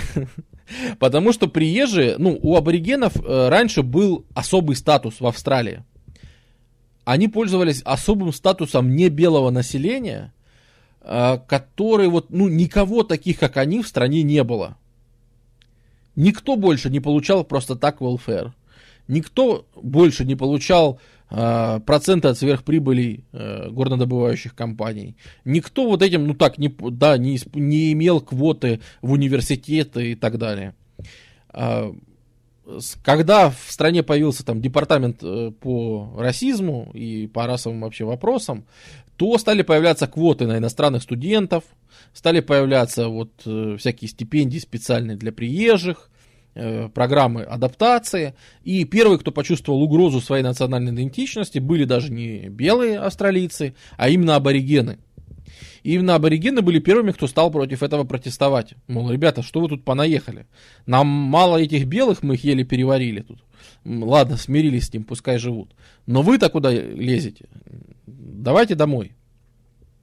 И, в общем-то, под эту тему, часто прикрываясь этой темой, и в том числе такие националистические белые круги, они тоже стали отстаивать вот эту вот позицию. А что с экономикой, с, с такими потоками? Э, ну, как раз к 90-м годам welfare э, стал проблемой. То есть до этого, пожалуйста, выплачивали, и, в общем-то, и, ну, легко государство с этим справлялось, но э, Помните, мы говорили, что старая беда Австралии, что там многое что было государственное. Еще с британских времен многое в экономике принадлежало государству. И в Австралии всегда очень важную роль играли, например, э, протекционистские меры – еще с тех времен, когда шерсть можно было вывозить только в Австралию, э, государство и администрация Австралии, даже когда она стала там Австралийским Союзом и дальше доминионом, государство всегда имело очень много власти над тем, что экспортируется из страны и что импортируется, что въезжает, что выезжает. Но в 80-е, в 90-е э, проходит ряд реформ, которые все приватизируют, которые дерегулируют экономику, которые избавляют государство от надсмотра, э, побеждают ну, рыночники, они при власти, всесильная сила рынка, рынок сам, сам все порешает. И в этой ситуации становится видно, что когда все направлено только на экономическую эффективность, становится видно, что welfare и количество вот э, пособий, оно начинает потихоньку быть обузой для экономики, э, потихоньку начинает не справляться. Потому что от приезда мигрантов есть большая польза. Мигранты это дешевый рабочий труд. И они бустят экономику. Но есть часть мигрантов, которые оседают в виде э, нагрузки на экономику, ты их должен снабжать, им помогать. В основном это беженцы из бедных стран, да, они там, им нужна помощь, э, это все понятно, но это, скажем так, обуза для экономики. Но есть и польза от приезжих. И какой-то, в какой-то момент, в 60-е, 70-е, 80-е, польза от въезжающей рабочей силы была больше. Они реально бустили экономику, и поэтому их пускать было выгодно. В какой-то момент они вот перенасытили возможность государства балансировать эти вещи. И стало больше тех, кто садится на пособие. По крайней мере, экономически. Э, то есть, может быть, количество пособий достигло такого количества, что они просто стали перевешивать то, где приезжие реально трудятся. А ведь таких тоже немало. Многие приезжают абсолютно искренне работать и трудиться на новой земле. Вот. И это сильно поменяло вообще австралийское общество. Потому что ну, например, массовые расстрелы в Австралии, они очень часто были связаны с расовыми вопросами. То есть, например, белый австралиец, в Австралии ношение оружия было абсолютно свободным, он брал винтовки, э, брал автоматическое оружие, шел просто физически выкашивал там всех этих китайцев и всех остальных. Э, всем было пофигу, пока не случилась большая стрельба там, в начале 90-х, когда погибло 30 человек белых. Когда погибли от массовой стрельбы белые австралийцы, Австралийское правительство сказало, знаете что, ребята, оружие, свободное ношение оружия мы просто запретим. И по всей стране стали уничтожать там миллионы единиц оружия, реально. Ну что раньше было как в США, у всех было оружие. И тут вдруг буквально за пару лет его не стало ни у кого. Вот. Э, ну и, ну, как бы нормально в общем-то, все уровни там огнестрельной преступности упали до минимума, и, в общем-то, ни одной массовой стрельбы с тех пор уже там 20 лет или сколько не было в Австралии.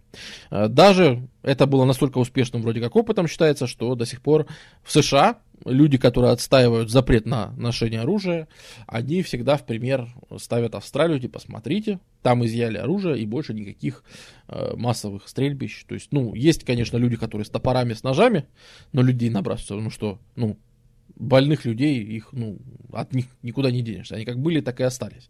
Но возможностей для массового убийства у них просто стало меньше, да. То есть, если раньше он брал автоматическую винтовку и начинал разряжать, то сейчас он там с ножиком кидается на людей. Ну, с ножиком он столько не зарежет, сколько с автоматической винтовкой. Вот.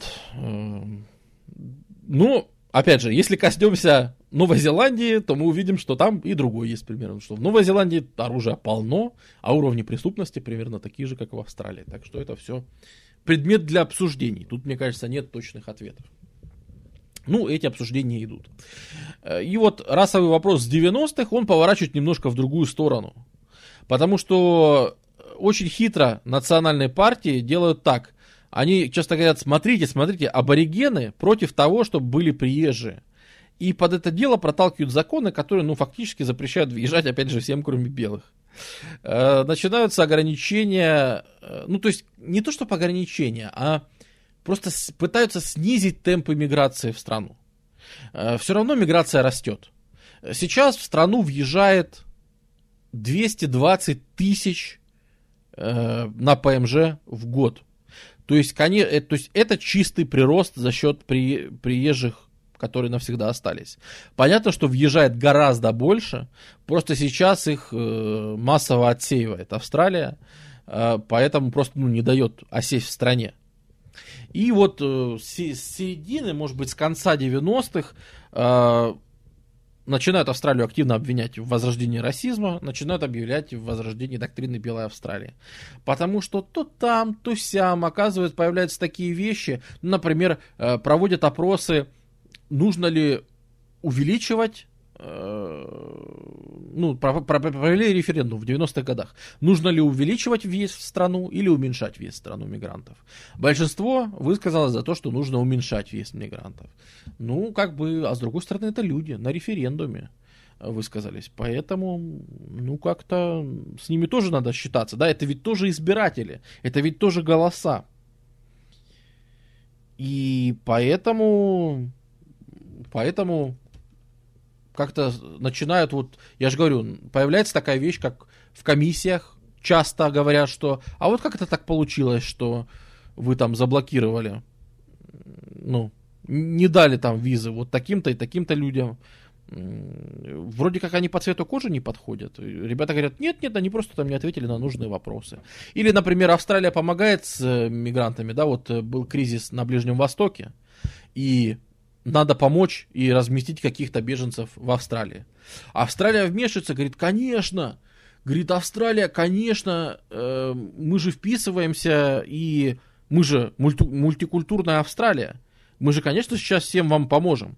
Мы готовы 12 тысяч беженцев разместить у себя моментально. И все как бы обрадовались, ну, наконец-то, беженцев с Ближнего Востока, хоть кто-то поможет их разгрести. И Австралия размещает у себя 12 тысяч беженцев. И потом вдруг внезапно оказывается, что там 99% этих беженцев это христиане. С Ближнего Востока. Где их в Ираке около 1%, в Сирии примерно 10%. Австралия утверждает, что был слепой отбор беженцев. Что они просто пришли, взяли кучу беженцев и переместили в Австралию. Внимание, вопрос. Почему они тогда все христиане? И вот таких вот странных моментов, которые вроде как нигде не прописаны, вроде как придраться сложно, но они вот где-то там с 2000 там, нулевых каких-то годов по сей день, их как-то становится очень много, и закрадываются смутные сомнения. Ну, например, Известно, как перебираются в Австралию нелегальные мигранты в огромном количестве. Это лодочки, все те же индонезийские лодочки, до которых они плавали в 13 веке. Примерно на таких же лодочках они плавают и до сих пор. В одну такую лодочку сажаешь одного переселенца, берешь с него там полторы тысячи долларов примерно. Часто у переселенцев это последние деньги, которые у них есть. И вот ты 40 человек перегнал, в общем, за, за пару дней у тебя там 100 тысяч долларов заработал. За то, что просто на лодочке переплыл. И с какого-то момента тихой сапой люди понимают, что как-то лодочек мало стало. Что такое? И провели расследование, э, по-моему, американские э, эти журналисты э, провели расследование свое журналистское и узнали, что оказывается, ока- оказывается, что люди, которые представлялись кем-то, частными лицами, а на самом деле были представителями, э, амбассадорами Австралии, эти, послами австралийского правительства, они по всей Индонезии скупали частные лодочки и просто их уничтожали. То есть они честным образом у индонезийцев скупали лодочки, и они их скупили просто все. И скупили до такой степени, что возить просто стало практически не на чем. Сколько было на это потрачено денег, из каких это фондов взято, непонятно, неизвестно. Вопросов больше, чем ответов. Вот таких странных вещей очень много касательно Австралии, когда, ну, расизмом сложно назвать. Где ж тут расизм? К лодочкам, что ли? Но ксенофобия абсолютно точно. Вот, может быть, да, в последнее время мало делают разницы между расизмом и ксенофобией. Может быть, это не расизм, потому что в Австралии, в общем-то, э, дети там приезжих, какие-нибудь потомки японцев, индонезийцев, они, в общем-то, в универах, там, в карьере, они лучше даже результаты показывают, чем местные. Э, так что вроде как их на таком уровне не унижают. Вот такая вот ксенофобия, то есть новых принимать поменьше или не принимать, или создавать им проблемы, э, такого очень много. Э, большая проблема была, когда, ну, э, это, эта картинка, вот она многое объясняет. Э, это когда вдруг оказалось, что Австралия создает концент... Нет. Э, труд... Нет. Э, фильтр... Нет. Ну, в общем, лагеря для беженцев. Это лагеря, в которых мы посмотрим, ну, чтобы всякие там болезни не попадали в страну. Вы же знаете, мы очень сильно заботимся о нашей экосистеме, о нашей культуре. И, в общем-то, с одной из такой островным государством, с Науру, Австралия договорилась, что все, кто пытается проехать в Австралию, их, если нет нужных документов, ничего, их без разговоров э, берут и отправляют на Науру. Сортировочные лагеря, да, в карантин. Действительно, карантиношные. Вот, чтобы вы понимали, вот Австралия, а вот Науру. Как говорит Австралия, ну, это же тоже там Тихий океан, это же близко, правильно? Ну, как бы, понятное дело. Но на самом деле мы их всех рассмотрим попозже. Пока что мы их закинем на Науру. И там посмотрим, как они там адаптируются. Как они там поживают. Как у них там дела.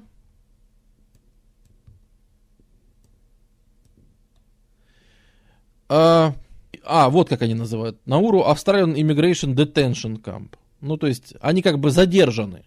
В общем, содержат их там. Но мы к вашему вопросу обязательно скоро вернемся. Скоро обязательно мы всех вас расселим, всех поселим. Э, в общем, опять же, кто проводил, то есть никаких там нормально, никакого репортажа о том, что там происходит, сделать не получается. Но из тех слухов, которые есть э, из всяких вторых, третьих рук, то есть а, журналисты, которые от кого-то получили инсайды, ну вы понимаете, какая цена инсайдам и всему остальному. Но обычно принято считать, что политика Австралии такая. А, вот в этих вот фильтрационных лагерях создать такие условия, после которых местные просто поживут там с полгодика и скажут, знаете что, мне, в принципе, и в Непале было неплохо. Последний, наверное, тренд, который касается десятых годов, это отход от welfare state. Э, что граждане говорят об этом? Ну, официально, если ты спрашиваешь на улицах, э, как вы считаете, Австралия российская страна или нет, то 70% австралийцев говорят, да, да, мы считаем, что Австралия российская страна, ну, российская страна. Да, ну как бы да. Вот. И вообще по э, этим, по опросам неофициальным, дело в том, что в австралийском э, как законодательстве, там как в Швейцарии, очень большую роль имеет э, референдум в плане влияния на законы. Э, то есть поправки, например, в Конституцию могут вноситься только по результатам референдума, например. Э, и вообще референдум это очень важная такая штука для управления государством у них. Э, это они напрямую взяли из Швейцарии. Они вообще натырили со многих стран, то есть они там, как деление на штаты и федеральное правительство, они взяли с Соединенных Штатов. Систему международных отношений они взяли Вестминстерскую систему с этих самых из Великобритании. Э, значит, э, вот референдум они взяли там из Швейцарии. То есть они такие, они когда формировали это все в 20 веке, они много откуда понадергали то, что им больше нравилось. Э, вот.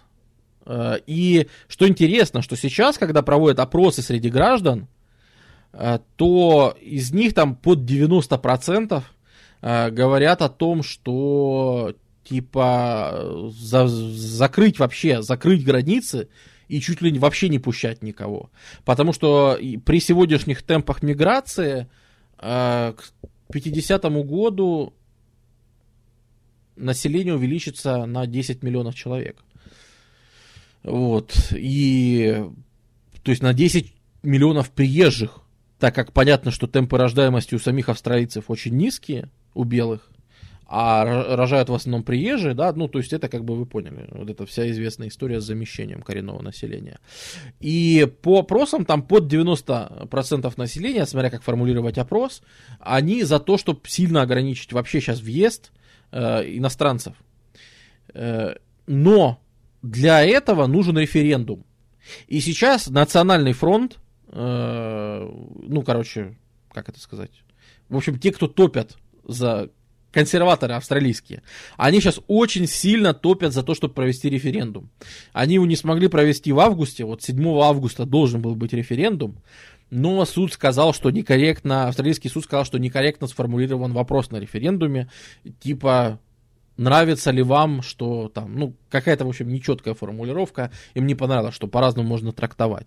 В общем, сейчас они всячески работают над правильной формулировкой, и вот-вот-вот, там, в этом году или в следующем году будет всеавстралийский референдум, по результатам которого, вообще-то, если получится, то они вообще могут очень жестко ограничить въезд. То есть там буквально оставить квоты там на специалистов и все. Ну, они и так стараются пускать только специалистов, а не сесть. То есть, если раньше въезжали семьями, то сейчас въезжают сугубо по профессии. Ну, стараются так делать. Понятно, что получается, как получается. Э, вот. Э, рейтинг у Науру в Гугле не такой уж плохой. Так Науру рады, понимаешь? Э, вообще беда всех этих Тихоокеанских островов и всех этих правительств, всех этих э, межгалактических э, таитянских республик их, или самоанских, да, их проблема как раз в том и состоит, что э, в Тихом океане вокруг вообще никто не живет, вы там сами на острове тусите, и, ну, вы настолько вдали от мировой экономики, что при всем желании ты богатым населением не сделаешь. Э, ну, вот вообще никак, к сожалению. И поэтому э, они очень рады, на Уряне очень рады, что у них появилось такое вот сотрудничество, заказ из Австралии, содержать эти самые лагеря. Они с большой радостью, они, конечно, они кидаются и э, считается престижным попасть на австралийскую работу. Э, предлагаю арендовать сухогруз, набить его молодыми 17-19-летними беженками и завалиться на какой-нибудь тропический остров. Twilight Dragon, ты очень удивишься, но есть такой остров в Австралии. А именно, взбунтовавшаяся команда корабля, который еще в 19 веке, э, они взбунтовались, выгрузились на корабль, э, на остров, э, завели себе там гарем этих самых, э, которые с ними ехали островитянки. И сегодняшние потомки всего острова это прямые потомки вот той команды корабля. Они плавали, они, это был британский корабль, HMS какой-то там, они были на военной службе, и в итоге их это все запарило, они капитана своего убили, и стали на острове жить, пить кокосовое, короче, молоко и, и жить с э, островитянками. И все сегодняшнее население острова это прямые потомки той команды корабля. На секундочку.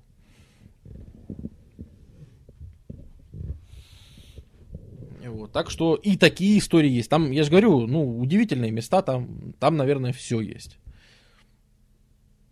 Да, да, так что, видишь, все такие идеи, они уже давно пришли кому-то в голову и даже были кем-то реализованы. Ну, вообще, в последнее время миграционная политика, она идет в сторону того, что, э, ну, собственно, Эббот, э, Тони Эббот, одиозная личность, он под, урезал ну, он, он из-за этого лишился вообще своего места, и, можно сказать, и он сильно пожертвовал политически, но он урезал э, welfare, он урезал государственную помощь э, по безработице, э, потому что, а, в общем, Австралия считает, что сейчас новая доктрина что типа прекрасная, короче, работающая Австралия.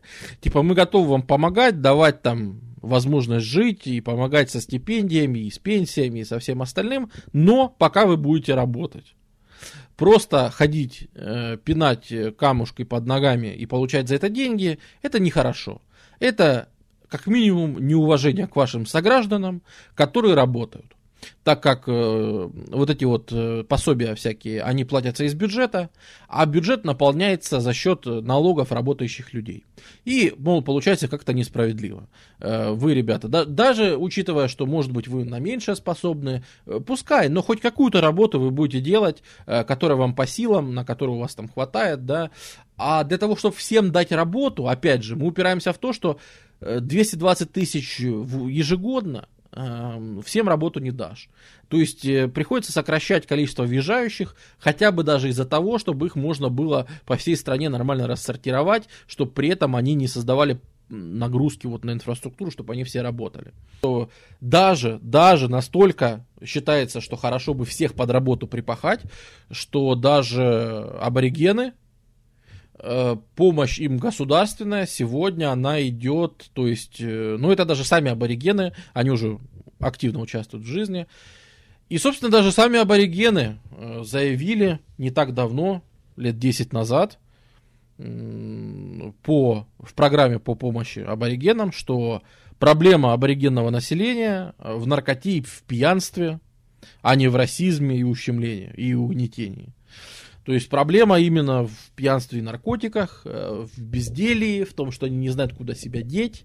Ну, это правда, это действительно большая проблема. Австралийцы считают, что Австралия уже переселена. Э, есть такое мнение, но дело в том, что э, никуда не сбежать. То есть по всем прогнозам население Австралии будет увеличиваться и дальше, и будет увеличиваться довольно сильно, поэтому с этим надо просто смириться. Даже если ты просто перекроешь все границы, а, то все равно даже за счет нелегальной миграции у тебя будет сильно расти. Они как бы ползут на свет. В смысле, они, ну, это же открытый, там со всех сторон можно приплыть, высадиться и все, и живи себе. Поэтому население Австралии будет увеличиваться к 50 году, будет за 30 миллионов э, при любых ограничениях, как бы. Э, поэтому... Так вот, э, давайте про аборигенов-то закончим, и, наверное, уже на сегодня можно будет потихоньку закругляться. Аборигены даже сегодня они все-таки чаще привлекаются к зарабатыванию денег. Например, очень сильно развивается туризм. Это даже в каком-то смысле у меня сейчас будет реклама Австралии, наверное. Ну, я никакой конкретной фирмы или агентства не, не рекомендую, поэтому, наверное, нельзя считать это континент как сам по себе. А, это сегодня аборигены все чаще зарабатывают в туризме. То есть есть целые племена, которые активно сотрудничают с агентствами, и, например, ты простой Гриша из Мурманска э, или простой Уилли из Нарчопинга, я не знаю, вы можете приехать на другой край земли, э, в Австралию, и поговорить, пообщаться с э, аборигенами, покидать бумеранги, у них пройти э, кидание там, значит, этой самой Э, копья там, как правильно кидать, он тебя научит кидать бумеранг, вы там с ним пообщаетесь, поделитесь, они, в принципе, общительные, есть общительные ребята, а, есть художники, в дизайне всякие идеи высказывают и принимают их тоже, тебя могут поводить, показать вот тут священные места, тебя могут научить охотиться или ловить трепангов, тебя могут научить там каким-нибудь словам, речи, э, магическим обрядам, Э, да практически все, что хочешь. Э, то есть и ты сможешь приехать и прям быть, говорить, что так я... И это все по-настоящему. То есть это не какие-то ряженые клоуны, а это реальные племена, просто которые более открытые, ну, в которых так принято более открыто там с белыми взаимодействовать. То есть бывают племена, которые живут очень в глубинке, очень в глубинке. Таких, конечно, днем с огнем не сыщешь, но собственно, бывают люди, которые там лет в 20 впервые видят белое лицо. Такие все-таки места еще есть, да. Ну, это где-то там, это скорее на всяких вот этих кокосовых островах там или где-нибудь э, в таких местах. То есть, наверное, это больше на островках рядом с Австралией.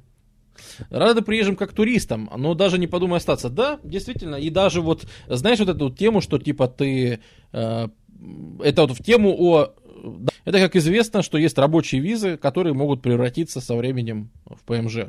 Это когда отрабатываешь там лет 5 в стране, а потом можешь подать документы на то, что э, ты остаешься, да? Ну и считается нормальным. Ты приезжаешь работать, работаешь, обосновываешься, ну и начинаешь там жить, и все, показываешь, что ты хороший гражданин. И вот в Австралии в последнее время все чаще происходят какие-то странные, опять же, непонятные, необъяснимые вещи. Когда приезжает человек, отрабатывает по визе 10 лет, а потом ему правительство Австралии говорит спасибо, а теперь до свидания. Говорит, ребят, ну я ведь отработал 10 лет, они говорят, ну да, как и было сказано в вашей рабочей визе. До свидания. Он так, а может мне подать на... Нет, нет, нет, подать ничего не надо.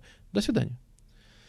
Вот, то есть, вот таких вот вещей, когда ты там кучу лет отработал, в принципе, прикидывая, что ты там потом останешься жить, а тебя разворачивают и говорят, пожалуйста, домой. Э, таких вещей тоже очень много, да. Очень многие писали, я про Австралию не знаю вообще ничего. Вот я надеюсь, что после сегодняшнего стрима вы знаете хоть что-нибудь. А этого более чем достаточно. Спасибо вам всем, что приходите, поддерживаете, смотрите. До новых встреч!